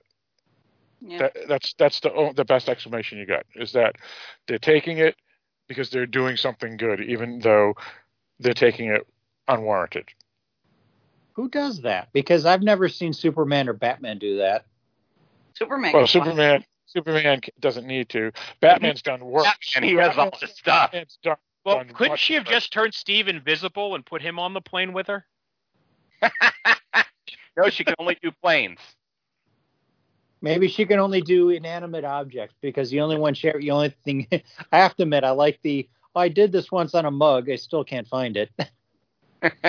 All right, I did this to a funny. mug. I lost it. I That's right. it. That's right. That was kind of cool. Yep. But um, yeah, I don't. I don't think. I don't think the fireworks would would, would be an issue to, with a supersonic jet or or, or a fi- fighter pilot, a fighter. And this is Well, no, I mean they're they're flying. Okay, they're flying through fireworks, but the thing is, is that a lot of what those, I mean, fireworks are. I mean, fireworks are not solid thing. I mean, obviously when they go up, they're solid, but then when they explode, up, they explode. All all really is is just, as far as I remember, pyrotechnics. Pretty much, it's it's powder that's on fire. So I mean, really, This is a They're all not it's doing jet- They're little bombs. Oh well. it just hits go goes through i mean it's not going to go through the jet but it might just i don't know might hit it, it The- that part didn't bother me that They're, that they're little bombs. It depends on how close. I don't think they got that close to them. right right and so i mean that part didn't bother me the part that bothered me is wait a minute she stole the jet Yeah, And- yeah. And Well, the thing, uh, the thing is, it wouldn't bother me so much. But the, at the beginning of the movie, we're talking about don't cheat, don't cheat. You know, follow the rules. They stole a human body. yeah. Yeah, he stole a human, but he stole a human body. She stole a jet. no, no. All right, all right, all right Kevin. Kevin what- what's, we're going to move on from the, the jet. But again, my, my explanation of where superheroes, private eyes, police officers, they say, "I'm taking your car w- without permission." That, that it's the same principle. Whether or not you agree Well, with it, But they're not Wonder Woman. I have. I don't have a problem with taking the jet. I, I don't have a problem with that. the body, Yeah. however, I don't like that. Well, I mean, she didn't mean. I mean, obviously, when she wished it, she did not mean for. Eh, she did not specifically wish. Oh, I wish that Steve Trevor's spirit Sure, would along have it. with- She sure goes along with it. Yeah, she definitely does. Eh, e- It's funny, Park, because I saw this one article says, "Well, you don't really see them having sex, so you don't know if they really did." I'm like, "Oh, come on!" They woke up in the same bed, scantily clad. What do you well, think? everybody. Yeah, of course. They, everybody knows that she had sex with him in the first movie. Never mind this movie. So yeah, that's Exactly. They didn't show it in the first movie. yeah because it's PG. Right. It's for, for kids. Right. For kids. Right. Yeah. Well, I mean, that that was my reaction. As I said, that was my reaction to the article I read because they were trying to justify this, and that article fell Right. very short. Right. I right. did think maybe we were going to set something up because they, uh, I think it might be Barbara, but someone says something about how she might have been something in a past life. So I thought maybe they might have done something where they were going to say that Steve's body was actually that he had been come back. So it's he was reincarnated as this person, and now his his memory and his has come back, and he remembers he used to be Steve. I think that might have been a better way to get Oh, around that, that, that's issue. a good way to. Yeah. Yeah. That's Yeah, that's that's not bad too. But but it doesn't solve. It still solves doesn't solve Barrett's problem, which is why does she see Chris Pine instead of this other actor? Well, then you could have just cast Chris Pine. And made it Chris Pine. You know, made it look like him. If you, I mean, God knows we've, we've how many Dracula films have we have done that in, right? Yeah. Where Dracula sees the woman who's the spitting image of his lost love. You know, they they could have they could just as easily have done that with Yeah. um Right. with Well, I Steve. mean, they, they kind of cover it a little bit because Chris, uh, Trevor looks. He says, "Look, you know this this isn't this isn't how I look," and you know, and Diana looks back. and says, "All I see is you." Right. And they just kind of they kind of answer that a little bit that way is, and I think maybe just for the audience, just having it as Chris Pine would kind of alleviate confusion of now who is this guy again? You know, it's just oh yeah, this this is Chris Pine, this is Steve Trevor, you know, and, and just leave it at that. I mean, you could have done it either way, really. In in my opinion, you could have done it either way. But I understand why they brought Chris Pine back. I I, I do understand. I understand it. I just don't like the method of bringing him back. That's my only issue. Right, well, right, right. Don't either, but that's beside the point. Sure, sure. So, so we- we, we can agree that that yeah, they they again these are script issues. They could have done it a little differently. There's no doubt. Yep. Um, I I thought we were going to talk more about Kristen Wiig as Cheetah, or or I should say Barbara Minerva, um, because I felt she stole the film. Uh, not that Gal Gadot wasn't awesome in her scenes either, but every scene that Wiig was in, especially uh, when she after the the wish, and her growing and growing into this more, um, I guess, uh, sexual being, uh, well dressed woman, confident, But she also um, became- strong. with What's heels. that? She also became evil, and she was like, Right. she went from like I'm gonna feed the homeless guy to I'm gonna kick this guy to death, even Yeah. though he's a dick. He wasn't like a kick you to death dick. Right. And the homeless guy Yeah, said, "Hey, what's going? What's wrong with you?" And she's just, she just pretty much goes tells him mind his own business. Yeah. Um, you know, so Right. Well, she her well- character development went the I- went went the wrong way. Well, I- I'll, I'll say, well, that's the point because she becomes a supervillain. But, but I will say one thing about that homeless guy is, I think she was going to be raped by him in the first scene. No, no, no. That's And not the homeless guy. You're you're confusing the, the two. Yeah. There was Yeah, there, the there was a, homeless, just the a drunk. homeless guy is the guy that she she gave she gave a meal to him, and she went out Right. to a restaurant and got it to go and gave Okay. it. Drunk guy was the uh, The- rapey guy. Yeah, okay, so, so what, are you, what are you guys complaining about then? Then when she beat up the guy, it was the guy that almost raped her in the first scene. correct. Yes. Well, she's Yeah. saying that she almost that she was going to kill him, and And then the homeless guy, the guy that she had previously given a full meal to, Oh. saw it happening and said, "What are you doing? This isn't like you." And she pretty much Yeah. told him off. Yeah. Right. Well, at that point, her emotions were sky high. So at that point, I mean, you know, when anybody is in a certain mood, you don't even want to talk to you, you, you know, your children or, or, or your parents or, or anybody for that matter. So, but that that, makes that's what that was them telling us what her cost was because she, Yeah. you know, where he says Yeah, where they make an argument that she's lost her her heart, her compassion, whatever it was, for humanity. her humanity. Now, by the way, do you remember um, what book the the homeless man was reading? Oh, I didn't check it. I didn't see it. I it. forgot. He's waiting for Godot. Oh no, I really. That's good. I, I would Waiting like to for Godot. I- I would like to mention at this point when we're for talking about Kristen Wiig now, she is actually from my hometown. I did not know that. What? Where is that? Uh, Rochester. She is from Rochester, New York. She's from a suburb. Uh, well, first she's from a, a town south of us called Canandaigua. Then she moved up to a suburb that's like right next to where I grew up.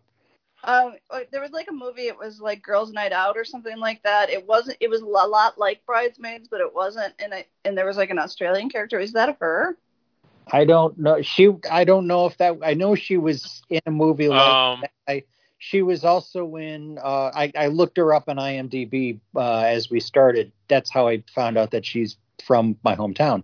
Uh, the thing is, she was also she was in Saturday Night Live yeah, for years. for a couple of years, and I did not know that. Um, Yeah, bridesmaids. Um, yeah, Yeah, she was actually- his bridesmaid. She's Norwegian. Uh, so, so technically, Kevin is right and and not right because he she's actually from grew up in Rochester, but she was born in it's another town. Canandaigua. What's that again? Canandaigua, which is about 40 minutes south of uh, Rochester. Which right, is right, yeah. And it's, it's of- it says here she she at the age of three she left that town, moved to Lancaster, Pennsylvania, and then came back a couple of years later in, to Rochester Central, and actually uh, went to high school in Rochester. So yeah, so- break. yeah, yeah, there you go. And she graduated a year after Eric and myself. Yeah, that's right because she's uh, our age. man. Uh, uh, uh, no, I'm sorry. Yeah, she's actually your your age. Yeah, she was four, uh, 1973, and you guys are what 74? Two.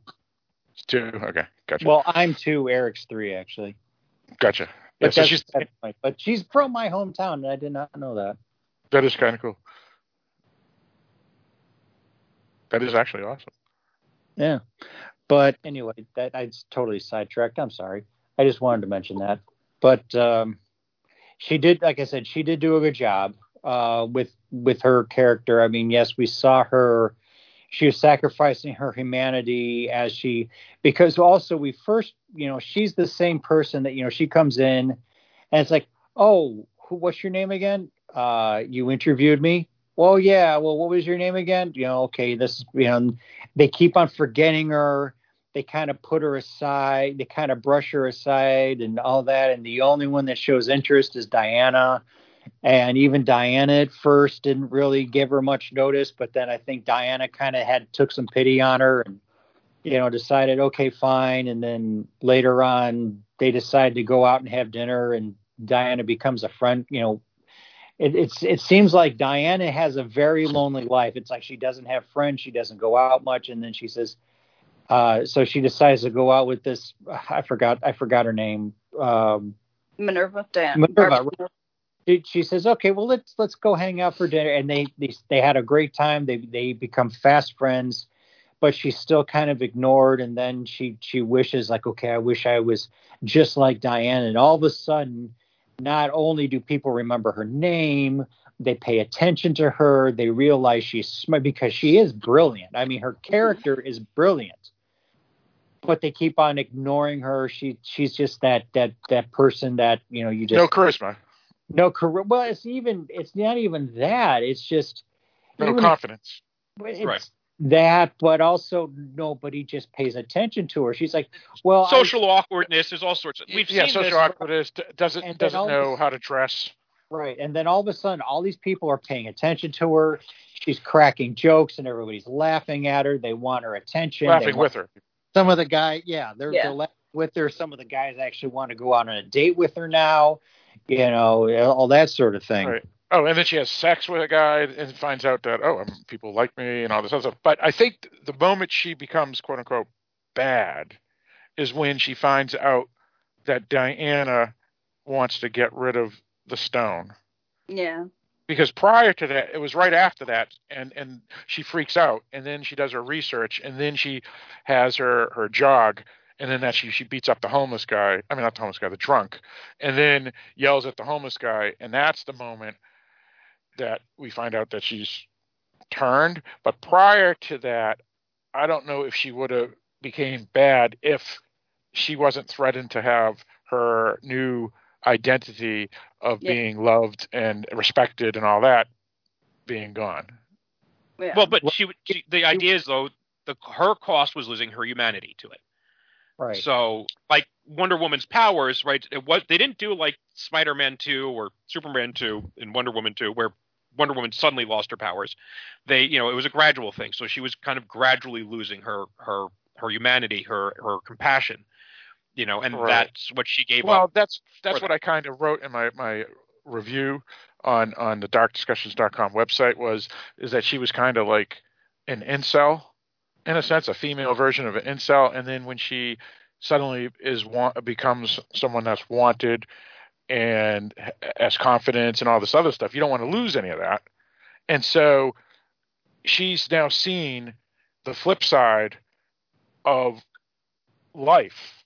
And when Wonder Woman says we got to get rid of the stone because of what it's doing or what this nut is going to do with it, she, her humanity, you're right, she loses it, but she loses it because she sees the old Barbara Minerva, which is someone that no one likes and no one respects and no one whatever.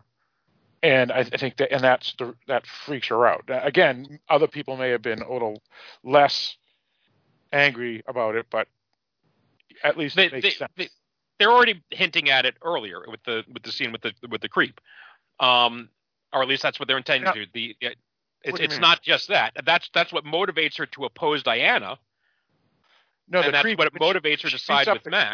creep she beats up the creep after after Diana says we got to get the stone, get rid of the stone, Okay, because then, then Diana goes to Egypt. but the point is she's supposed to be losing her humanity anyway, right? And Oh, I- uh, no, because actually, there has to because You're right, every every right. wish comes with a cost. You're right, Mike. You're right. Yeah, she she finds out about the stone before Diana says we have to get rid of it. So you're right. Yeah, yeah. So she's already losing her humanity. But again, that's because she doesn't want to go back to what she was prior, which doesn't make it right, but it makes Well, she's losing her humanity because that's the price of the wish. Well. That's true. Yeah, yeah, yeah. That's right. You, you. That's like Diana losing her power. You're right because of the the price of the wish. You're right. Right, and and and and I have seen complaints that we've seen this story before, which again we have. Yeah, you see Um, that in hundreds of films. Comic books. right? Yeah. But but comic books are tropey, right? And and this is a trope. This is the the bullied, nerdy person who gets power, and the power corrupts them. You know, we saw it with uh, Jim Carrey and as as the Riddler in Batman Forever, and we saw it with Uh, uh, Jamie Foxx as Electro, and we saw it with with Michelle Chronicle. Pfeiffer as Catwoman. Chronicle. Chronicle, right? There's another good example. Um, so so yeah, it's King Midas. And What was also, that? I mean, the King stones Midas would be really guys. powerful. yeah, and it's it's it's just a matter of it's a trope. Comic books lean heavily into tropes. I don't have a problem with it. You know, Batman is a trope, right? The the person who seeks revenge. You know, it's a revenge story. Right.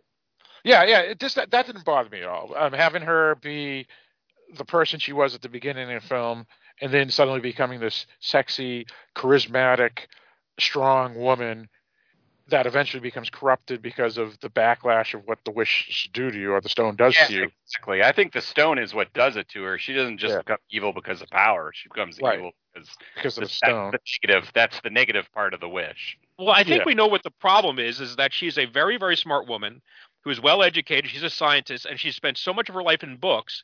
She's never watched any movies. Because if she'd seen any movies, she would have known all she needed to do was take her glasses off, Right, right. and she Well, would have been well, beautiful and confident. I mean, I mean, it was a great scene at the beginning, which is, oh well, so I, I, you know, I shouldn't have these pumps on because because scientists don't wear pumps, and then and then Wonder Woman says sometimes they do, and she has you know five five inch heels or something, and so Yeah. she's been she's been programmed to be believe that that you have to be a dork to be a scientist, and that doesn't have to be true at all.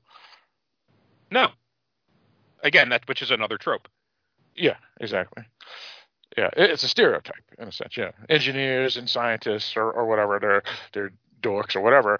And Gail Gadot's character Wonder Woman or Diana Prince shows that no, you don't have to be uh, unstylish or unsexy or uncool to be a scientist. Can. You can. And in a, a little bit of a way too, as a woman, you get a kind of pressure on you that if you are stylish and sexy, you're not taking it seriously. And so I thought that was really nice of the film to show that everybody respects Gal Gadot's character, even though she's stylish and sexy, but they still respect her for her mind and her accomplishments. And I think that that was kind of probably Patty Jenkins' way of saying, hey, that that is that can be just as true as being the nerdy scientist person.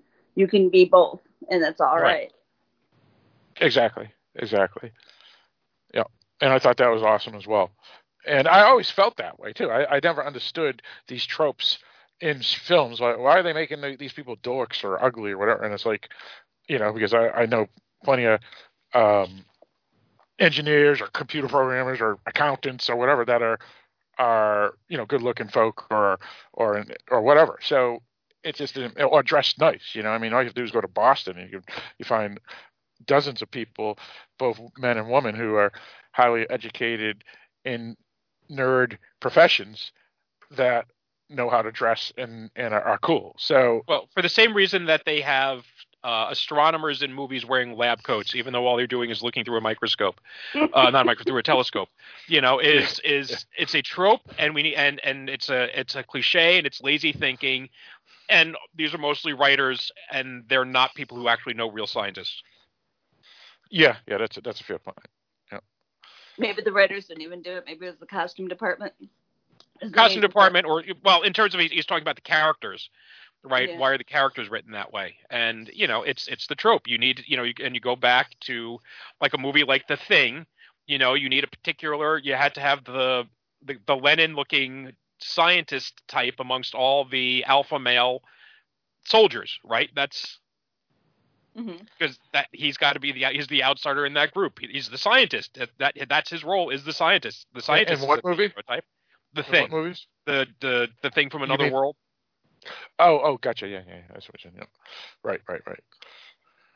Yeah, the original one. Yep. Right. 1956 or whatever it was. Yeah. Okay. All right. That's fair. That's fair. Yeah.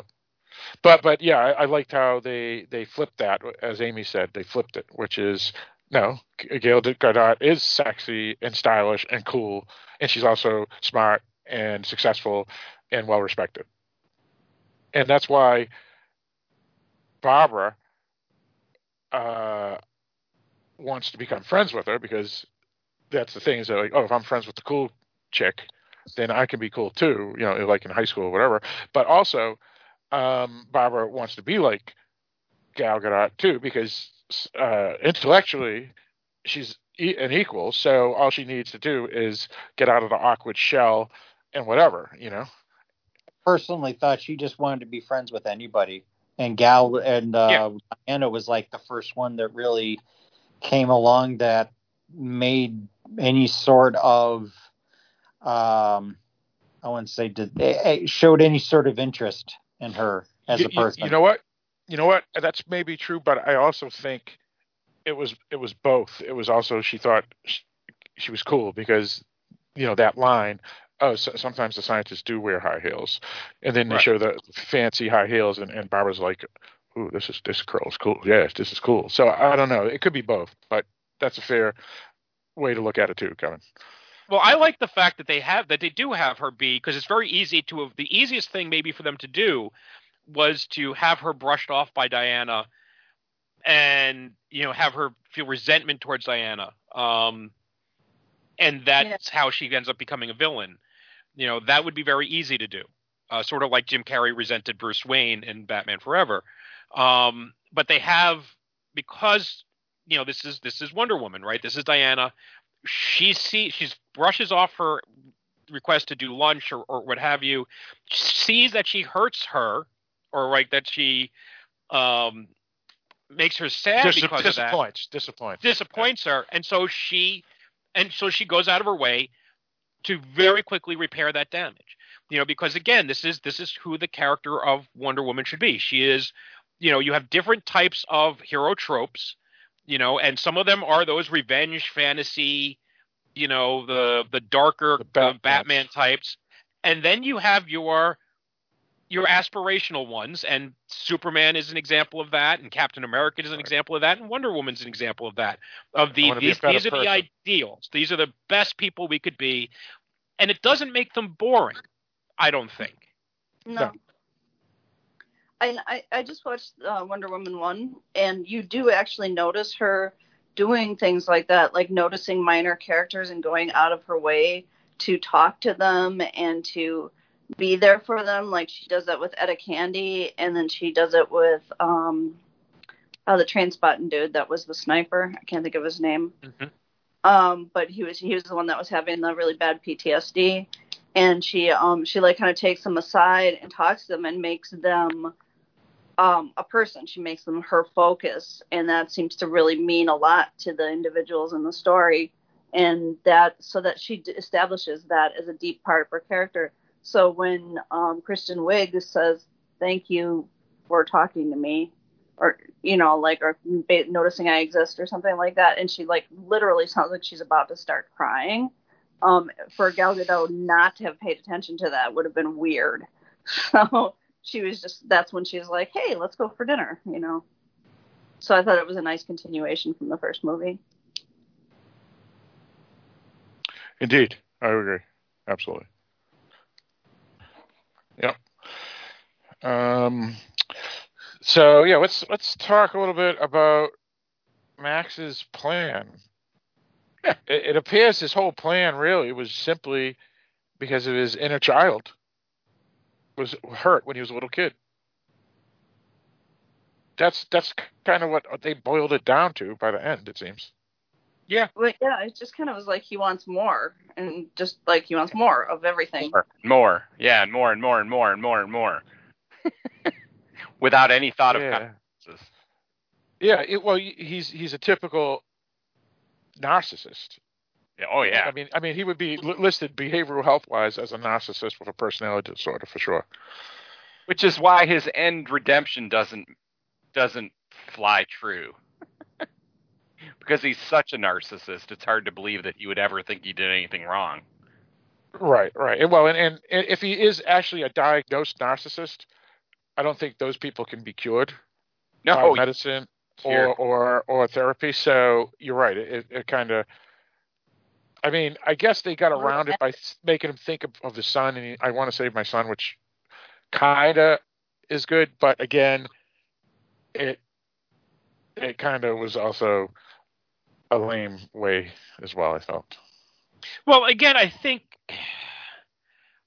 I, I think they were trying to make a richer character, and there are narcissists. He's he's desperate to be successful, and a lot of times people are driven. I, I think more so than just being a narcissist, he's driven driven to be a success. Um, he's trying to deal with with his daddy issues. He's driven to prove that he's successful, and he's he's a he's a huckster, right? He's he's a he's a con man, but he's I think one who believes his own bullshit. Right? Right. He's convinced he's um like a Willy Loman type. He's convinced that the next big deal is going to be right there, right? He's it, it's going to be there, and he and he figures out the way to do it is by taking a shortcut, right? Which is how this ties in thematically to the the thing at the the beginning, even though I don't agree. I don't think that was cheating. Um, but um, so so that gets it. But again, I don't think we're ever given a real clear. It would be helpful to know what his goal was ultimately, right? And, and he just we just get to the point where he just wants more and more. We're never clear on how much is that the the, the stone corrupting him. Or is Um, it just him, or, or or is it amplifying his already narcissistic corruption? Right, and we don't know, like the, the he has these health problems. So is is he is the stone going to kill him? Well, if it does kill him, what happens then? Because just let him die. Um, or is it that he's losing his son? Is that the thing that it's costing him? Again, the laying out that that part of the plot, and we've all I think agreed that is probably the weakest part of it. Is that all the the rules should have been laid out, the goals should have been laid out, and again, the idea that if they if he said I want to be a millionaire, and he gets to be a millionaire, and then says I want to be a billionaire, well, that amps it up because you start realizing, you know, that he's not going to be satisfied with whatever he gets, and that is a thing. You know, Diana is told, you know, learns that she can't have everything she wants. I don't think learns it great, but she can't have her powers and she can't have Steve. I don't know if that's a great message to send. You can you can be successful, but you can't have a boyfriend. I don't really like that one. Um, I don't know if that's the message. That, Dead. what was that? You can't have one back from the dead. You can have another one that's alive. You still have to move on and like live your life. Right, but unfortunately, I think the the thing that, and I think that's also part of the problem is that in the beginning, right, the the theme you know, she's told, um, and I did write it down. Um, you cannot be the winner uh, because you're not ready, um, not ready for it. Uh, no true hero is born of lies, but the idea is that if you work for it, it'll come. Right, you will get there. Hmm Diana can work as hard as she wants. She's not getting Steve back. Yeah. So if there was a goal that she really wanted that she could achieve without a shortcut, right? If she was planning for a relationship and ended up with a forced relationship with someone else that she didn't earn, if she had wished that, you know, the guy in the cubicle next to her you know, that looked like Steve, coincidentally, was in love with her, you know, then then maybe you could say that's a shortcut and that's cheating. There's no shortcut to bringing somebody back from the dead, or, or like long way around it. There's that's there's wishes and that's about it. Um, so it so that's why it didn't work for me quite as well thematically. Right. Well, well. Also, he became her her uh, on a related note, if not the the same topic specifically. He became kind of her conscience, right? Because he's the one that says, "Let me go," and all this other stuff because he understands and she knows as well that they that's the only way to get her to stop this this lunatic, and that would require him, you know, returning to uh, Valhalla or heaven or Olympus or whatever you want to call it, and and and he's the one that tells her, pushes her to to do it, and and she she finally does. So as I stated, not directly related to the topic, but a side note with about the Steve Trevor character. Yeah, I mean, it's. I think it was kind of. Uh, it showed that the there's things that are more powerful than the justice of a Wonder Woman character, and the you know like a Wonder Woman or superhero character that they have their vulnerabilities and they have their flaws too. I think she says something like that to Minerva, Barbara Minerva. Um, like, uh, you wouldn't you wouldn't think that I have a lot of problems, but everybody has their has their life. You know, has I don't remember how she says it exactly. Everyone has their hurdles or something. Right, right, yeah, Right. exactly. Well, the idea that Yeah. we're all we all have things that we're we're dealing with, and everybody has stuff as issues. Some people have more issues than others. Um, obviously. Um, and you know, I know I shared one video, and it was it was it was tongue in cheek, but it was about the everybody getting their their wishes, everyone revoking their wishes. You know, and so well, what about like the person who's dying of cancer? It's like, oh well, yeah, they they they lose their their wish too, right? The person who's wished to be cured of that. You know, um, again, we all have, you know, Diana made everybody give up their wish, but of course, the reason being that it was, you know, imminent end of the world is the was the real issue there. Um, so Yeah. yeah. even the person who gave up their their their wish to be cured of cancer, or for the the blind guy to see, or whatever it may have been, uh, you know, the the the big the point was to sacrifice the want for the greater good, and it just reset where they were. Um, Right. But well, again, and he got his. Oh, go on, Mike. I'm I was gonna- it's it's also a thing that again it's it's a, it's still a comic book form. You want to you don't want to overthink it that much. Right, and and and we know there's enough. One in every twenty people is a sociopath, and then if you add narcissist and borderline person- personality disorder and various other things, you know, you could argue one in every ten person is a person that has issues that are hard to redeem in some senses. So a lot of those folk aren't going to rescind their wish. You know, in real life, you know, you, there's going to be a lot of people that aren't going to rescind their wish, and those people they got around that because my my original point, which is when Max Lord rescinds his wish, all their wishes disappear, whether or not they rescinded it themselves. Right. And I did like the ending. Um, I, I, I think the whole cheetah thing seemed perfunctory. Didn't didn't quite work within the larger story. I don't think. I thought the whole the armor was was, awesome. a. I thought the armor was a way to sell a toy. It really had no place in the story. Um, it is actually a, a legit from the comics thing, though. The armor. It is. I know it, it's it's from Kingdom Come, but in Kingdom Come, the armor is a is a symbolically different because it represents Wonder Woman in a warrior state, hmm not in a savior state. But I'm fine that they adapted the image, um, and I always liked that image of Wonder Woman, even though it was, you know, a thing that she sort of rejects at the end of that story. But she didn't need it, right? Because she didn't know that Cheetah was Cheetah, so there's there's prob there was one, and and in theory, she'd gotten her powers back. So I don't understand if she wanted the armor because she didn't have her powers, but she had gotten her powers back, so why did she need the armor? And it just Well, be, like oh, because of went out of the because way. to- Cheetah, because she knew Cheetah had the equal powers as her.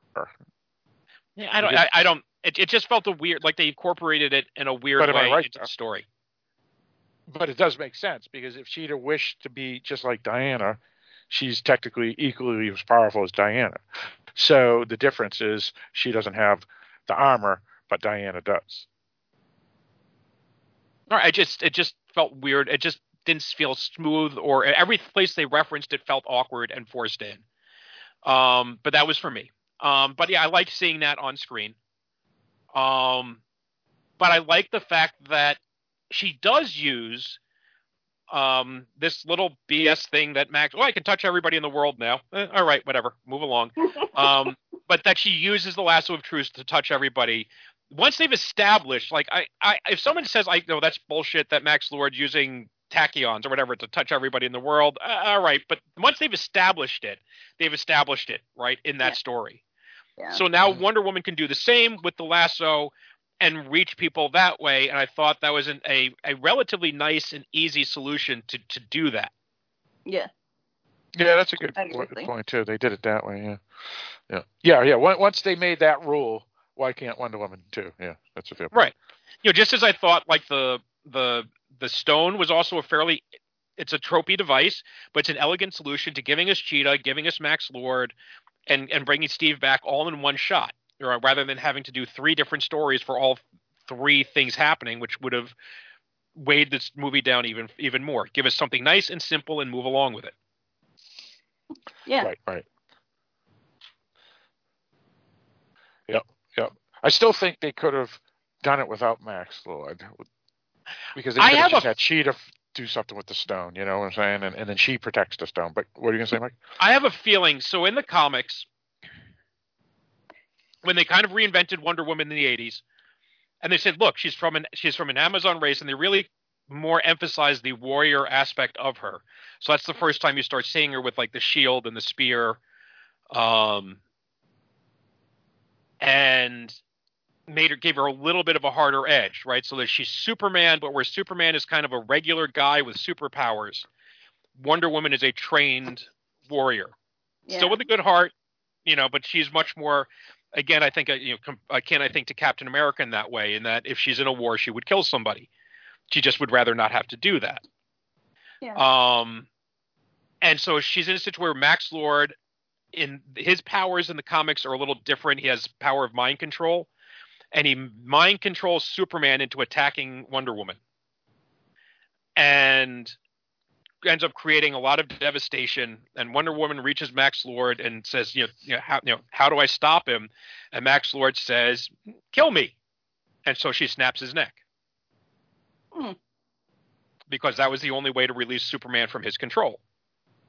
Yeah. Um, But it was And- pre- it was permission. It wasn't like she just you know did it in and well, he was yeah. goading her. He wasn't. oh gotcha Oh, He he was he wasn't expecting her to do it. Gotcha gotcha. Um, he was he, Uh, he in that uh, and he they've changed his character to made him a villain and not a villain back and forth a couple of times. So at that point he was a villain and they decided let's make Wonder Woman badass and snap his neck. I have a feeling there's some people out there like the ones who like Wonder Woman carrying the heads who wanted that Wonder Woman. They wanted that moment where she snapped Max Lord's neck and was a badass. But again, I don't think that's really the heart of the character. And if there's a peaceful solution and a nonviolent solution to the problem, I think she'd find it. And they set it up in a way that you could find that peaceful solution. Yeah. Right. Yeah, and that makes sense because because again, that's just one story writer's um, version of Wonder Woman. While the you know you could say like that's one, and there's say there's 40 others. The other 40 are the Wonder Woman we know from the movies, which is she's a good soul, hearted, doesn't want to kill at all, and that makes sense also for um, who they're marketing the films to as well. Right. And in fairness, Max Lord does get better in the comics because they're comics and nobody ever stays dead. yeah. Um, but yeah, so I have a feeling people wanted were maybe more looking for the more badass thing. Again, badass Wonder Woman in No Man's Land and Wonder Woman One, some badass Wonder Woman stuff there, and I don't think they wanted Wonder Woman doing her Clark Kent routine here. And and you know, I think that's that's much closer to what Wonder Woman really was always intended to be. What, that she's more Right, intended right. to be Clark Kent, or that she's more intended to Uh, be. no, that she was she was the male. she's intended to be Clark Kent. That she's of in, that she's intended to be more of a Superman character, a good-hearted character, not some badass Ba- warrior woman. Oh, okay, yeah. Even though that is a, I, I like that part of the character, but that's not supposed to be the dominant part of the character. Yeah. Right. I- Well, well, and and that's the thing is that that she is badass. It's just that she's also the good-natured Superman type person as well. Because you know, you, you can you can have have martial arts skills or or fencing skills or or whatever skills and still have a heart of gold. You know, I mean that doesn't mean you're you have those skills because you want to use it to kill people. Yeah, I mean, like nobody thinks that. Like if you walked up to um Bruce Lee, like at you know a Christmas party, he'd be just like, "I'm gonna snap your neck," you know. He'd just be like, "Oh hey, how you doing?" Well, Right. Brad Pitt might think that in Once Upon a Time in Hollywood. That seems Right. that's that's true. It's funny. Um, Called manslaughter. manslaughter. Yeah, if he if he did it on mistake. Yep, that's right. Um, let's see. Uh, anything else uh, we wanted to bring up? Uh, I have to admit the the the I don't know if the president in this movie was supposed to be Reagan or not, but that was not Ronald Reagan. Yeah, He didn't I even concur look like him. It bugged me. What was that? Yeah, it was kind of He stupid. didn't look anything like him. I mean, and not even close. Yeah, I mean, what, what they they should have I, just rec- I recognize that actor. He actually played uh, Richard Nixon in a Doctor Who episode. oh, did he? That's Oh. I think Oh, um, just, I, uh, sorry. I was gonna say I think Bruce Campbell did a much better Reagan in Fargo. I haven't seen. Was, the, was the Uh, uh, Doctor Who the one, the one where um Matt uh, Smith was like back in, going back in time and like doing all the things with uh, River Song and Yes. okay, But the Gotcha. things that you forgot that you saw, the one, the memory. yeah, Yeah, the yeah. silence. But but yeah, that that that whole scene kind of irritated me. That that whole thing. It was just kind of silly. Why? Well, they should have just had a nondescript random president instead of Yeah, that whole scene felt silly. yeah. I was know very why they had Reagan. Reagan there because Reagan was president then, but it just the whole scene felt silly. Yeah. It was very Yeah. war games scene. What's that? It reminded me of War Games when I saw it in the eighties. Yeah, Oh, I'm not familiar with it. What is it called? War Games with Matthew Broderick. Oh, War, War Games. Oh, okay, okay, yeah, yeah, yeah, yeah. That's fair. Um, but yeah, it was it was just uh, one of those things where um, it was too on the nose, uh, and as Kevin said, kind of crappy way they did it on the nose for a number of reasons, and I think they they should have just Well, I think it. they were. Well, they couldn't do 84 and have the president and not have it be Reagan. So there's problem number one. And they they and it, well but they did very, with, they did with Egypt, right? They they had fake people leaders in Egypt. except it wasn't Egypt. Um, they landed in Cairo was the airport. The country they were in is one of the fictional countries that they have in in DC Comics. Yeah. uh, that allows them to do whatever they want with the country without changing global politics.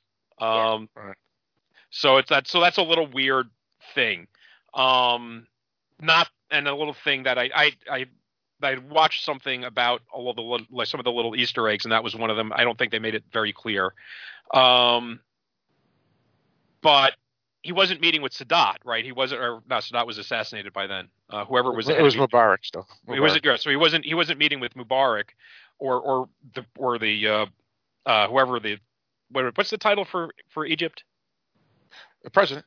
Was it president of Egypt? Okay, so he wasn't trying to meet with the president of Egypt. He was meeting with you know some a rich oil person Yeah, in the. Middle East. That's so he wasn't trying. So you know, again, you're making president. It's got to be Reagan, and they needed to move the story forward. It felt awkward, but they wanted to way to raise the stakes very quickly. So let's bring back nuclear war because why not? We're doing the 80s. Well, then they should have just they, they should have even though he's he's the guy that that did the treaties to get rid of the bombs wi- and Reykjavik and all this other stuff. But either way, they could have um, just had a meet with some important general or something, and instead of just making the the caricature that they they presented instead, which was kind of silly. I felt kind of took me out of the film a little bit. Yeah. I wonder if they're gonna end up doing a Legion of Doom film. Has anybody heard anything about that? Um, was it the end of Justice League? Yeah, it's Or like the end- Justice League versus Legion of Doom, sort of a thing. Well, I'm not sure because they they they have been so all over the map in terms of the success of the films or failures of the films. Um, and I can't remember was it just was it the end of Justice League or the end of Aquaman where they introduce a, the concept of a of a and of the Injustice Society or the Legion of Doom, Mhm. um, because uh, you have Lex Luthor saying, "I'm getting my own league together. I'm getting my own team together." Uh, and I'm trying to remember who was the villain he was speaking to for that. If it was Black Manta or who it was. Um, so the idea was could- out there. I wish DC could like rope everything together, the kind of the way Marvel has, because it everything seems so like it, it all seems to be its own thing, and it just doesn't have any sort of uh, uh, cohesion. And that the Mar- the Marvel films seem to have this like great cohesion where everything's kind of going towards one central story, whereas the DC movies just seem very random and the tones are all over the place and I don't know it's it's it's kind of strange. Well, I think one of the problems is jet is that you had Kevin Feige running Marvel um, because you know if you look at the non uh, MCU films, they were also kind of all over the place, right? The X Men films or the Spider Man films, um, and those and the Hulk, those were all very mixed success stories. Some worked, some didn't. Um, you just had a guy who really understood everything and started small, right? Because I believe in you know Iron. It's hard to think, but you know remember, but Iron Man, Captain America, Thor were kind of risky projects. They didn't spend two hundred million dollars on those movies. Uh, the actors they got weren't huge stars at the time. Robert Downey was at a down point in his career, so they got him at a bargain price. Um, and Marvel and, and Warner Brothers saw them being successful, and you and they were riding off the success of the the Nolan films and Batman. They thought they could just and everything's been been do what has been successful before, rather than finding the characters and letting them speak with their voice and letting the finding creators that really understood them and just writing hot hands. And I think that's been a problem. So like, oh well, everybody loved Dark Knight. Let's make Dark Superman, and the people didn't particularly care for that. But Avengers did great, so oh great. So if everyone liked Avengers, we'll do Batman versus Superman with Wonder Woman on the side. And then people weren't too thrilled with that, and they said it was too dark. But Yeah. Guardians of the Galaxy did great, and Deadpool did great. Oh, so we're going to turn Suicide Squad into a comedy, even though it's pretty much already filmed. So we're going to go back and reshoot it to make it funnier, and so we're going to do that now. And you know, and and it's it was oh, and it's, so it's always been a lot of fixing it behind the scenes or directives from up uh, from the studio saying make your movie more like that movie because that movie just made a shit ton of money. I like the Superman movie, but that's just me, and I like the Batman v Superman extended, not the Right. the one. So Well, I put Batman. I put the extended edition on my top ten list that year, and I and I said, "Give me your slings and arrows. I'm fine with it." Um, but I'm also was willing to recognize, right, that if if that was like the only version of Batman we ever had in movies, I could understand being disappointed. But yeah. it's it's this is our 48th version of Batman in films. You know, it's it's a very different take on the character. It's a character in a particular situation, and its context matters. And I, you know, I think a lot of the story issues were tightened up in the extended edition.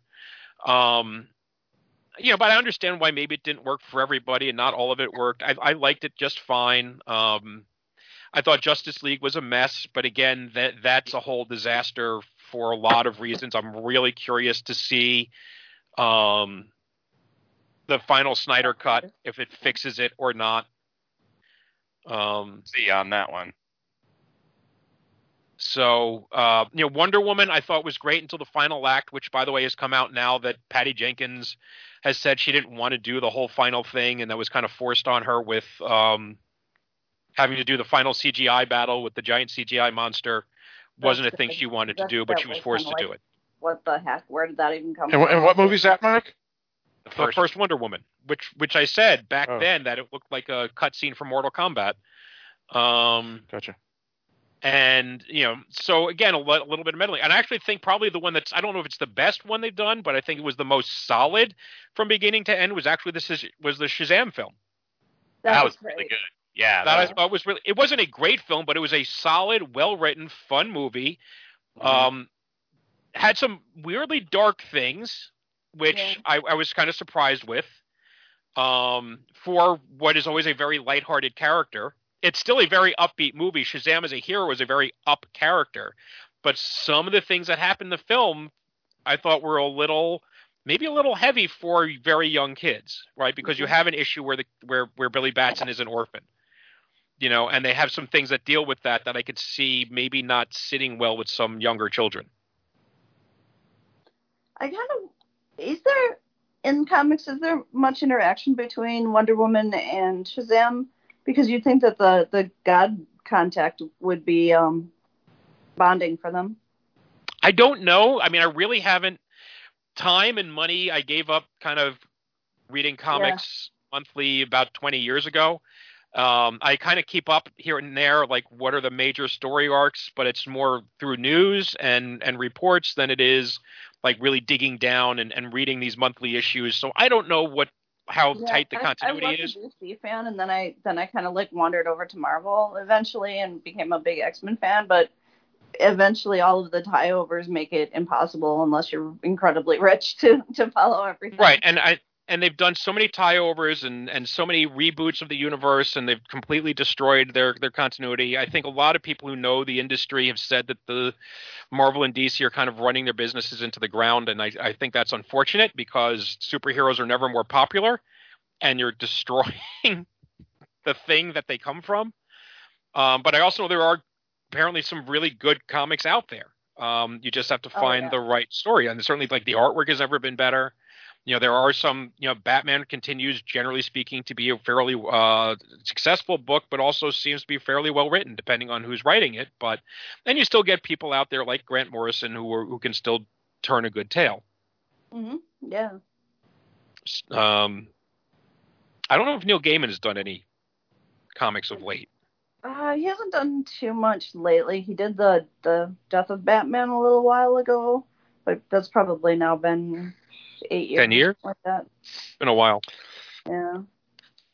All right. Um, anything else uh, related to this movie here? Right, Wonder Woman 1984. Anybody wanted to bring up? Anybody? yeah the post-credit sequence Oh, let's oh, do it. yeah. Yeah, Oh, let's yeah. talk about it. Best part of the movie. Spoiler alert. And they set, they kind of set it up too. No, Yeah. no, the best part of the movie was everything with Kristen Wiig. But but no yeah. it was, it was, End, end is the best part of the movie. The end No. credits. No, no, no. Yeah. Phil, it's, Phil, you're, it's scientifically proven the, the post-credit sequence or the mid-credit sequence is the best part of the film. Oh, it was awesome. Don't get me It's- wrong.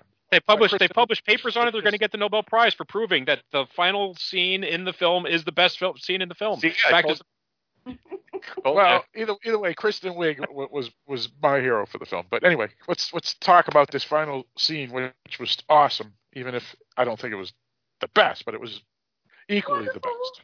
I'll say it's equally uh, wonderful. Yeah. Oh, uh, no pun intended. Wonderful. Um, they actually set it up. They kind of set it up. And right, they refer to the great hero, not Athena. Um, it was something that began with, and not Artemis, but it began with an A. oh, yeah. I didn't write it down. it?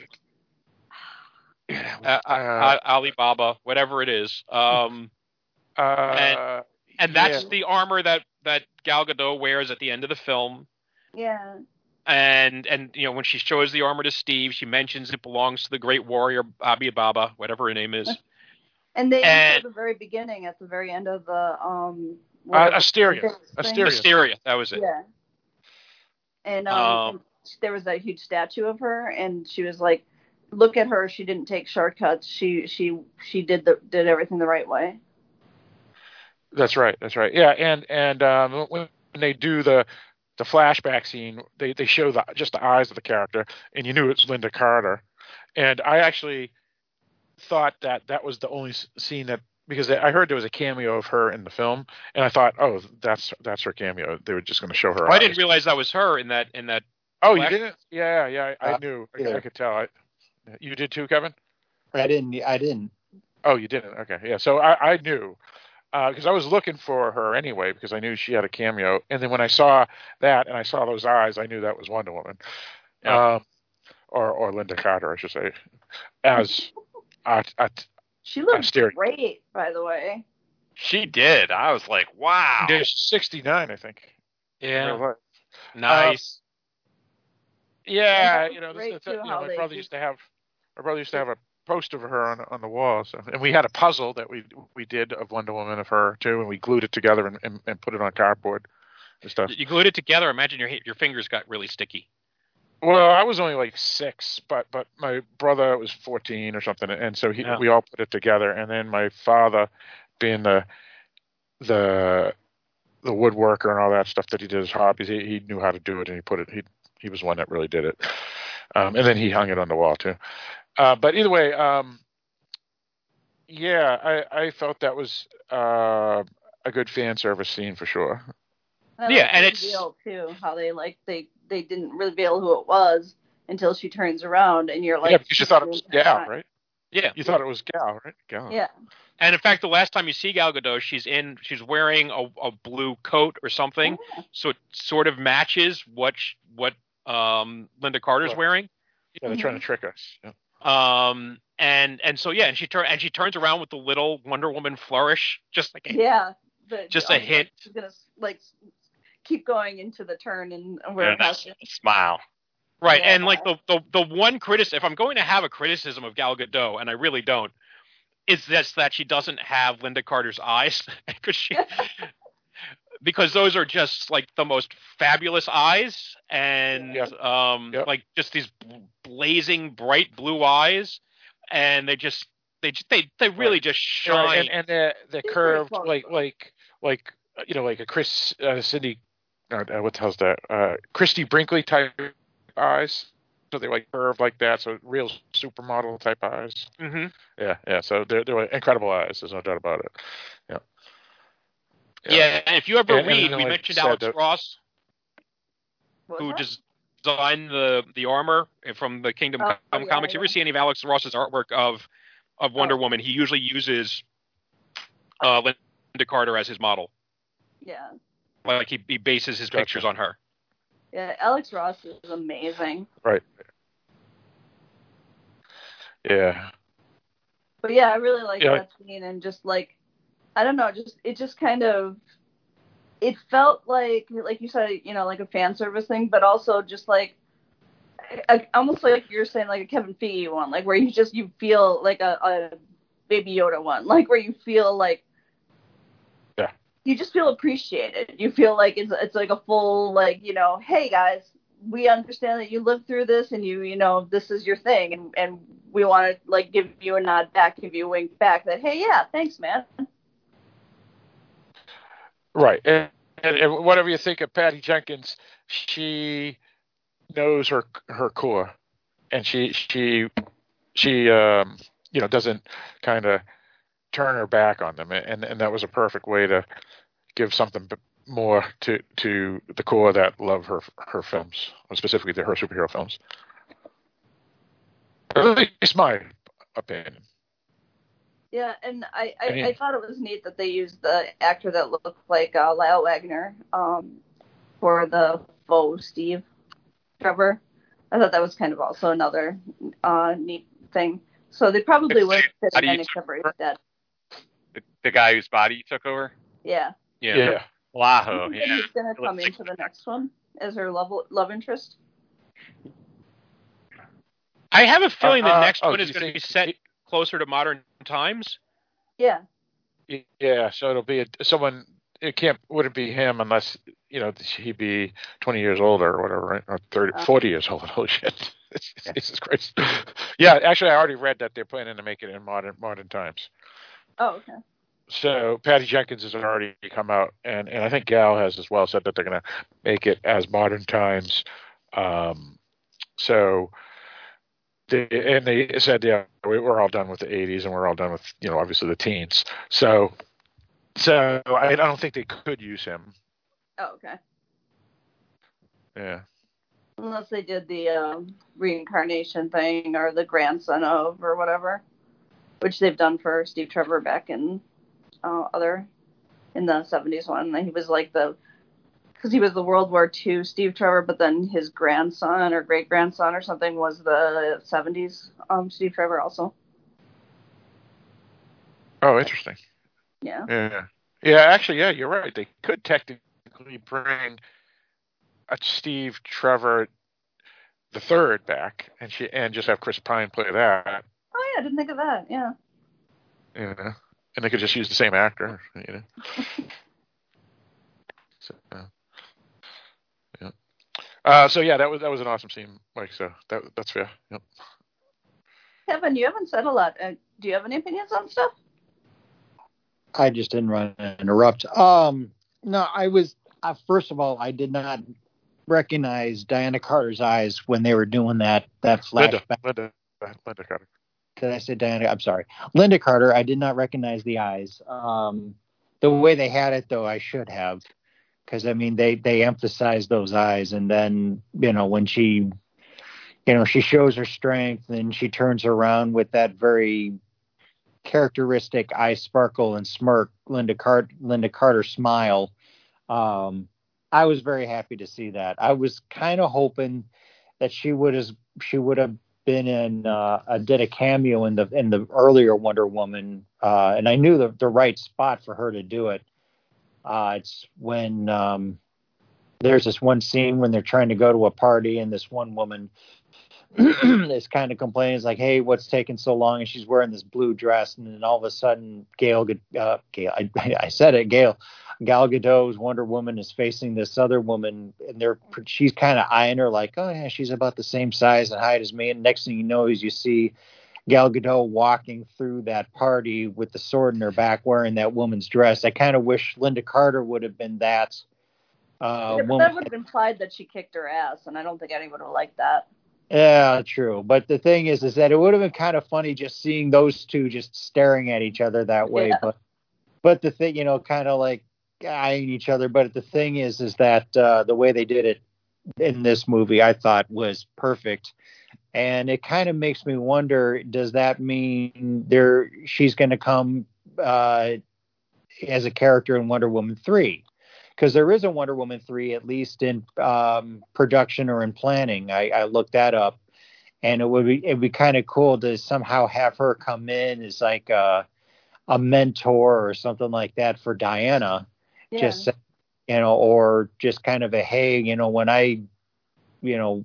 I, I don't know. I'm like when I was doing my thing, you know, this is what I did or this is what I learned and kind of becomes that um you know, a bit of a mentor, a bit of someone that uh, you know Diana can confess to, or something like that. Considering that, you know, she probably really can't go back to her island for a while. And I'm also wondering, would I mean, I know if we're talking Greek gods, and I remember there was a there was an animated series, a um, uh, like uh, not a Super Friends, but the the Justice League animated series where they had a whole bunch of people like Wonder Woman and Batman and Superman and Flash and Green Lantern and all them. and I thought it was a pretty good series, but uh, Wonder Woman was contending a lot with um, I don't know if it was Mar. I can't remember if they called him Mars or um. Ares. It was Ares. Uh, they called him Ares. Um, they made a few jokes about Wonder Woman's physique in that one too, like what how she dressed. And at one point, she meets Hephaestus, who actually made the armor, and he says, "Yeah, I can loosen that up for you if you need." Because he's kind of checking her out, checking out her biases. I can loosen that up for you if you need it. But um, I wonder if the next Wonder Woman she's going to be battling Ares himself, because I know that's. Oh wait, she did that the last one, didn't she? Yeah. Yeah, she What- did. Yeah. Yeah. Well, it's going to be the. I think it's going to be the god that created the um the stone, because he had some backstories in the comics. Yeah.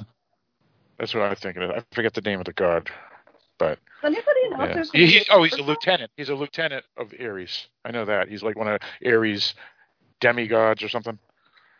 Okay, right. but It wasn't Ares- Eris, but yeah, somebody. Ares, but Yeah. Ares won't come back though, right?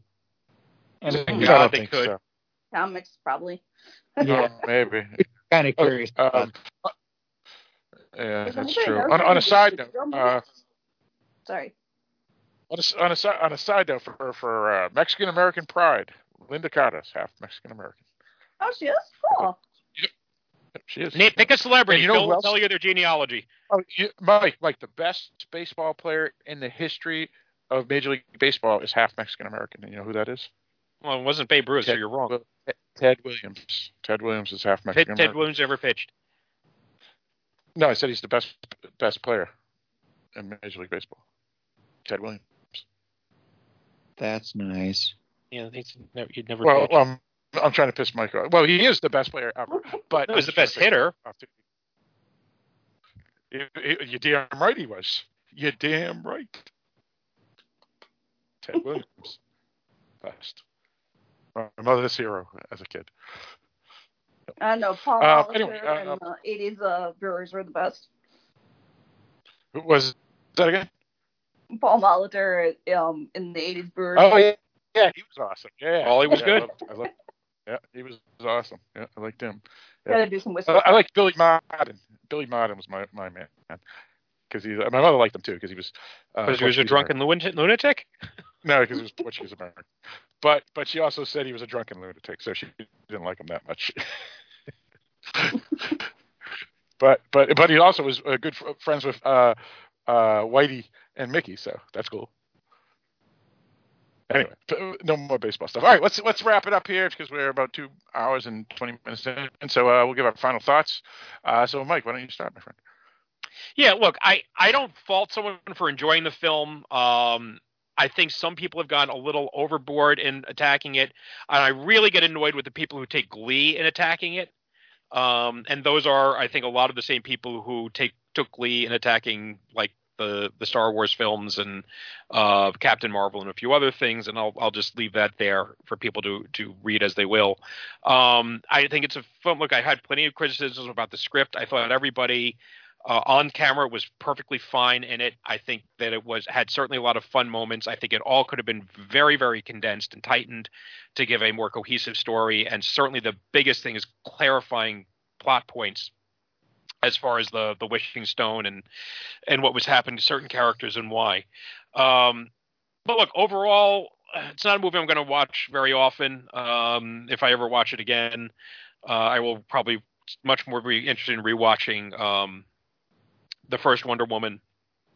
Uh, but you know, I don't think it's a waste of time if you like these types of movies. If you don't like these types of movies, then well, you know, I, then maybe this isn't the best one to start with. All right, fair enough. Uh, oh, also, Mike, on a side note, Billy Martin should be in the Hall of Fame, and he's one of the best managers ever. But anyway, uh, back Yeah, to Wonder Woman. Uh, for me, yeah, yeah, absolutely. Um, uh, back to Wonder Woman. Uh, for me, uh, yeah, I liked it a whole lot. Um, I actually um, would probably watch this one equally with the first one uh, because, again, the Cheetah character and Kristen Wiig was just so awesome in this this film, um, and I think she's probably the best thing between the two films. Her her performance, and, and so I, I would watch it just for that. Um, I'll definitely get it on disc when it comes out on disc, especially if it has it's loaded with extras. Um, and yeah, I, I, I thought it was really good and, and a fun time. Again, it's a popcorn film, just like the, you know, the Marvel films or the Star Wars films or all these other films. So you, you know, you got to take it that way. And if you do, um, it's it's a big thumbs up and, and, a, and a good time. Uh, Barrett. Um, you know, it's it's a popcorn movie. It's some good fun. It has some things I don't like about it. Um, it is definitely not the worst film in the world. So I think, you know, anyone can enjoy this movie. And I kind of agree with Mike. There are some people going out of their way to criticize, and you know, it gets a little ridiculous. Um, I think my criticisms are mainly in the story and how some of the things are written, but all the acting's good and the action's good, so it's still a fun film. All right, sounds good. Uh, Kevin. Um, I'll echo a lot of what's been said. Uh, it was a fun movie, like you said, popcorn movie. Uh, I know earlier, you know, people were complaining a little bit about uh, the rope, you know, just uh, how it was a partial whip, partial Spider-Man web. I thought it was fun to watch. I just, um, I mean, this is Wonder Woman. She's a superhero. She can move fast, and I just really enjoyed uh, the action. Um, you know, yes, we did have our complaints, primarily with the whole Steve Trevor uh, point and uh, um, and the and the guy, uh, I'm sorry, I, I, Max Lord's uh, character, you know, could have been a little different. Uh, there's a few parts there that uh, it's you know, especially after you know he he realizes he you know he renounces his wish but then you know he's still kind of the bad guy yet he is still flown back in marine uh, in marine one the, uh, the the president's helicopter which i found kind of interesting um but all that aside i i love the the cameo at the end with diana with uh, diana ugh. sorry i'm getting tired um with lynda carter i thought um everybody acted fantastic in the movie. You know, they they picked good actors to do it. They did a fantastic job. And Kristen Wiig's from my hometown, yay! But also, what I find interesting is looking back on her um, on her IMDb. She primarily is in comedy, which is interesting because right. she was Saturday Night Live. Right, Saturday Night Live and a couple other comedy comedy movies. Oh, she uh, was, Bridesmaids, I think. And yeah, Ghostbusters. She was one of the the female Ghostbusters. But the thing is, is that it's for a lot of times it's hard for somebody who's in comedy to go into something non-comedy like like a more serious role. And even though this is a superhero movie, uh, my whole point is I, I congratulate her on doing a very good job and I congratulate her on, um, you know, doing her role very well. And I wonder because there's a possibility because obviously she didn't die. Um, and if she still has the strength of Diana, maybe she will be back in Wonder Woman 3 as cheetah again, but instead of being an actual half human, half cheetah, maybe just dressing up again or something, or just as dresses up, dressing up as a cheetah or something. But I do hope that uh, Kristen Wiig comes back in Wonder Woman three. She'd be kind of um, immortal too, so she wouldn't have to. They wouldn't have to age her, even if it'll be forty years later. That is true because she would. Yeah, yeah, exactly. Um, what what what I meant was is that uh, we've me, Eric, and Mike have always discussed that it's actually easier for comedy actors to go into drama rather than vice versa. Um, and Mike had some really excellent um, explanations on why that is, but we, we won't get into that now because we're, running late. Um, so I guess it, it, depends on your perspective. Uh, that's all. Um, Amy. Uh, I really liked it. I mean, it's it's got lots of it's got lots of issues, but a lot of movies have a lot of issues. I mean, they're movies. I kind of go by the um, Mystery Science Theater uh, theme song. So it's a movie, you should really just relax. Um, and I have fun with it. Um, I don't know. I've I've been.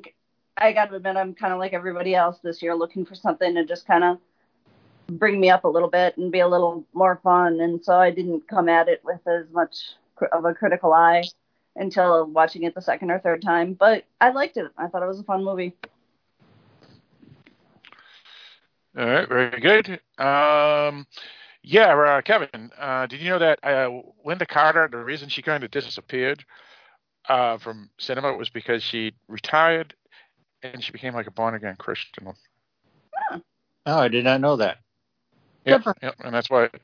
Yeah, yeah, yeah, absolutely. And she, yeah, so so that there's some trivia about about her background. It wasn't because she people just typecast her or they just she fell out of favor or something. It, it was her, her, own choice.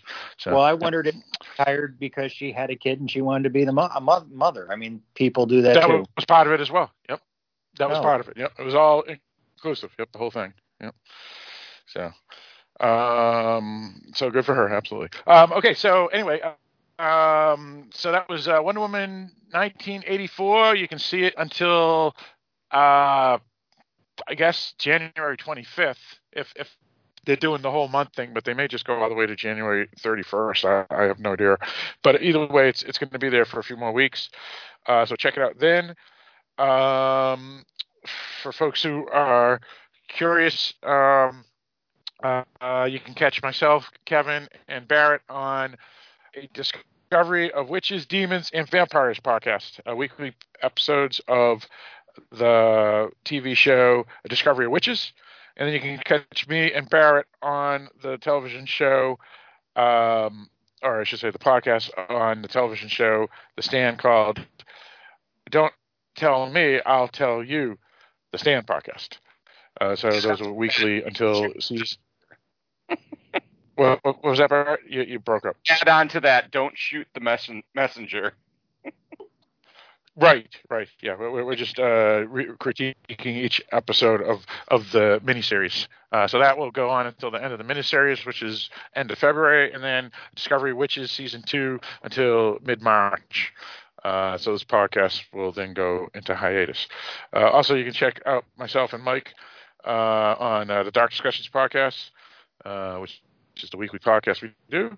And uh, thank you for Amy for, for joining us. She does uh, generally a monthly or bi monthly podcast um, when, when she's able, uh, entitled, as she mentioned earlier, Fishnets and Phantoms podcast, uh, which is a esoteric. Uh, what, what, what's what's your line again? You have a- a, cool it's line. A, it's a, uh post punk look into media and uh, genre music. Um, yeah, genre music. That's right, Uh, post punk, post punk. Yeah. Yeah, and you can find all those on darkdiscussions.com um, and whatnot. And uh, so I guess with all that stated, uh, Mike, why don't you lead us on? So, thank you once again for listening to this episode of the podcast to discuss Wonder Woman 1984, among other issues that we've hashed out about superhero films and superheroes and the magnificence of Lynda Carter uh, and Gal Gadot and Kristen Wiig uh, and Patty Jenkins and everybody else who's involved in making the film. Uh, even if, if again, I think the consensus is there's some fun to be had and some flaws to be had, and then it's a matter of how much you let those annoy you and how much you enjoy the things that you love. Um, please join us again on our next podcast on any one of the various Dark Discussions podcasts, the 387 now podcast uh, on the Dark Discussions podcast page. You can find us at darkdiscussionspod.com, and we hope to hear from you soon.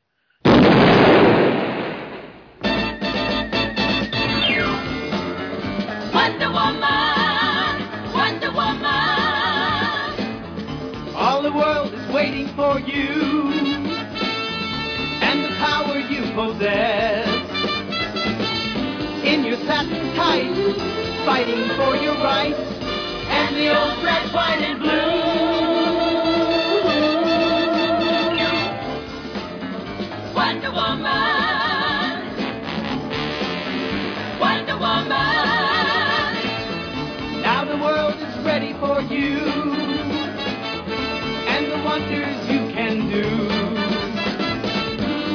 Honking stop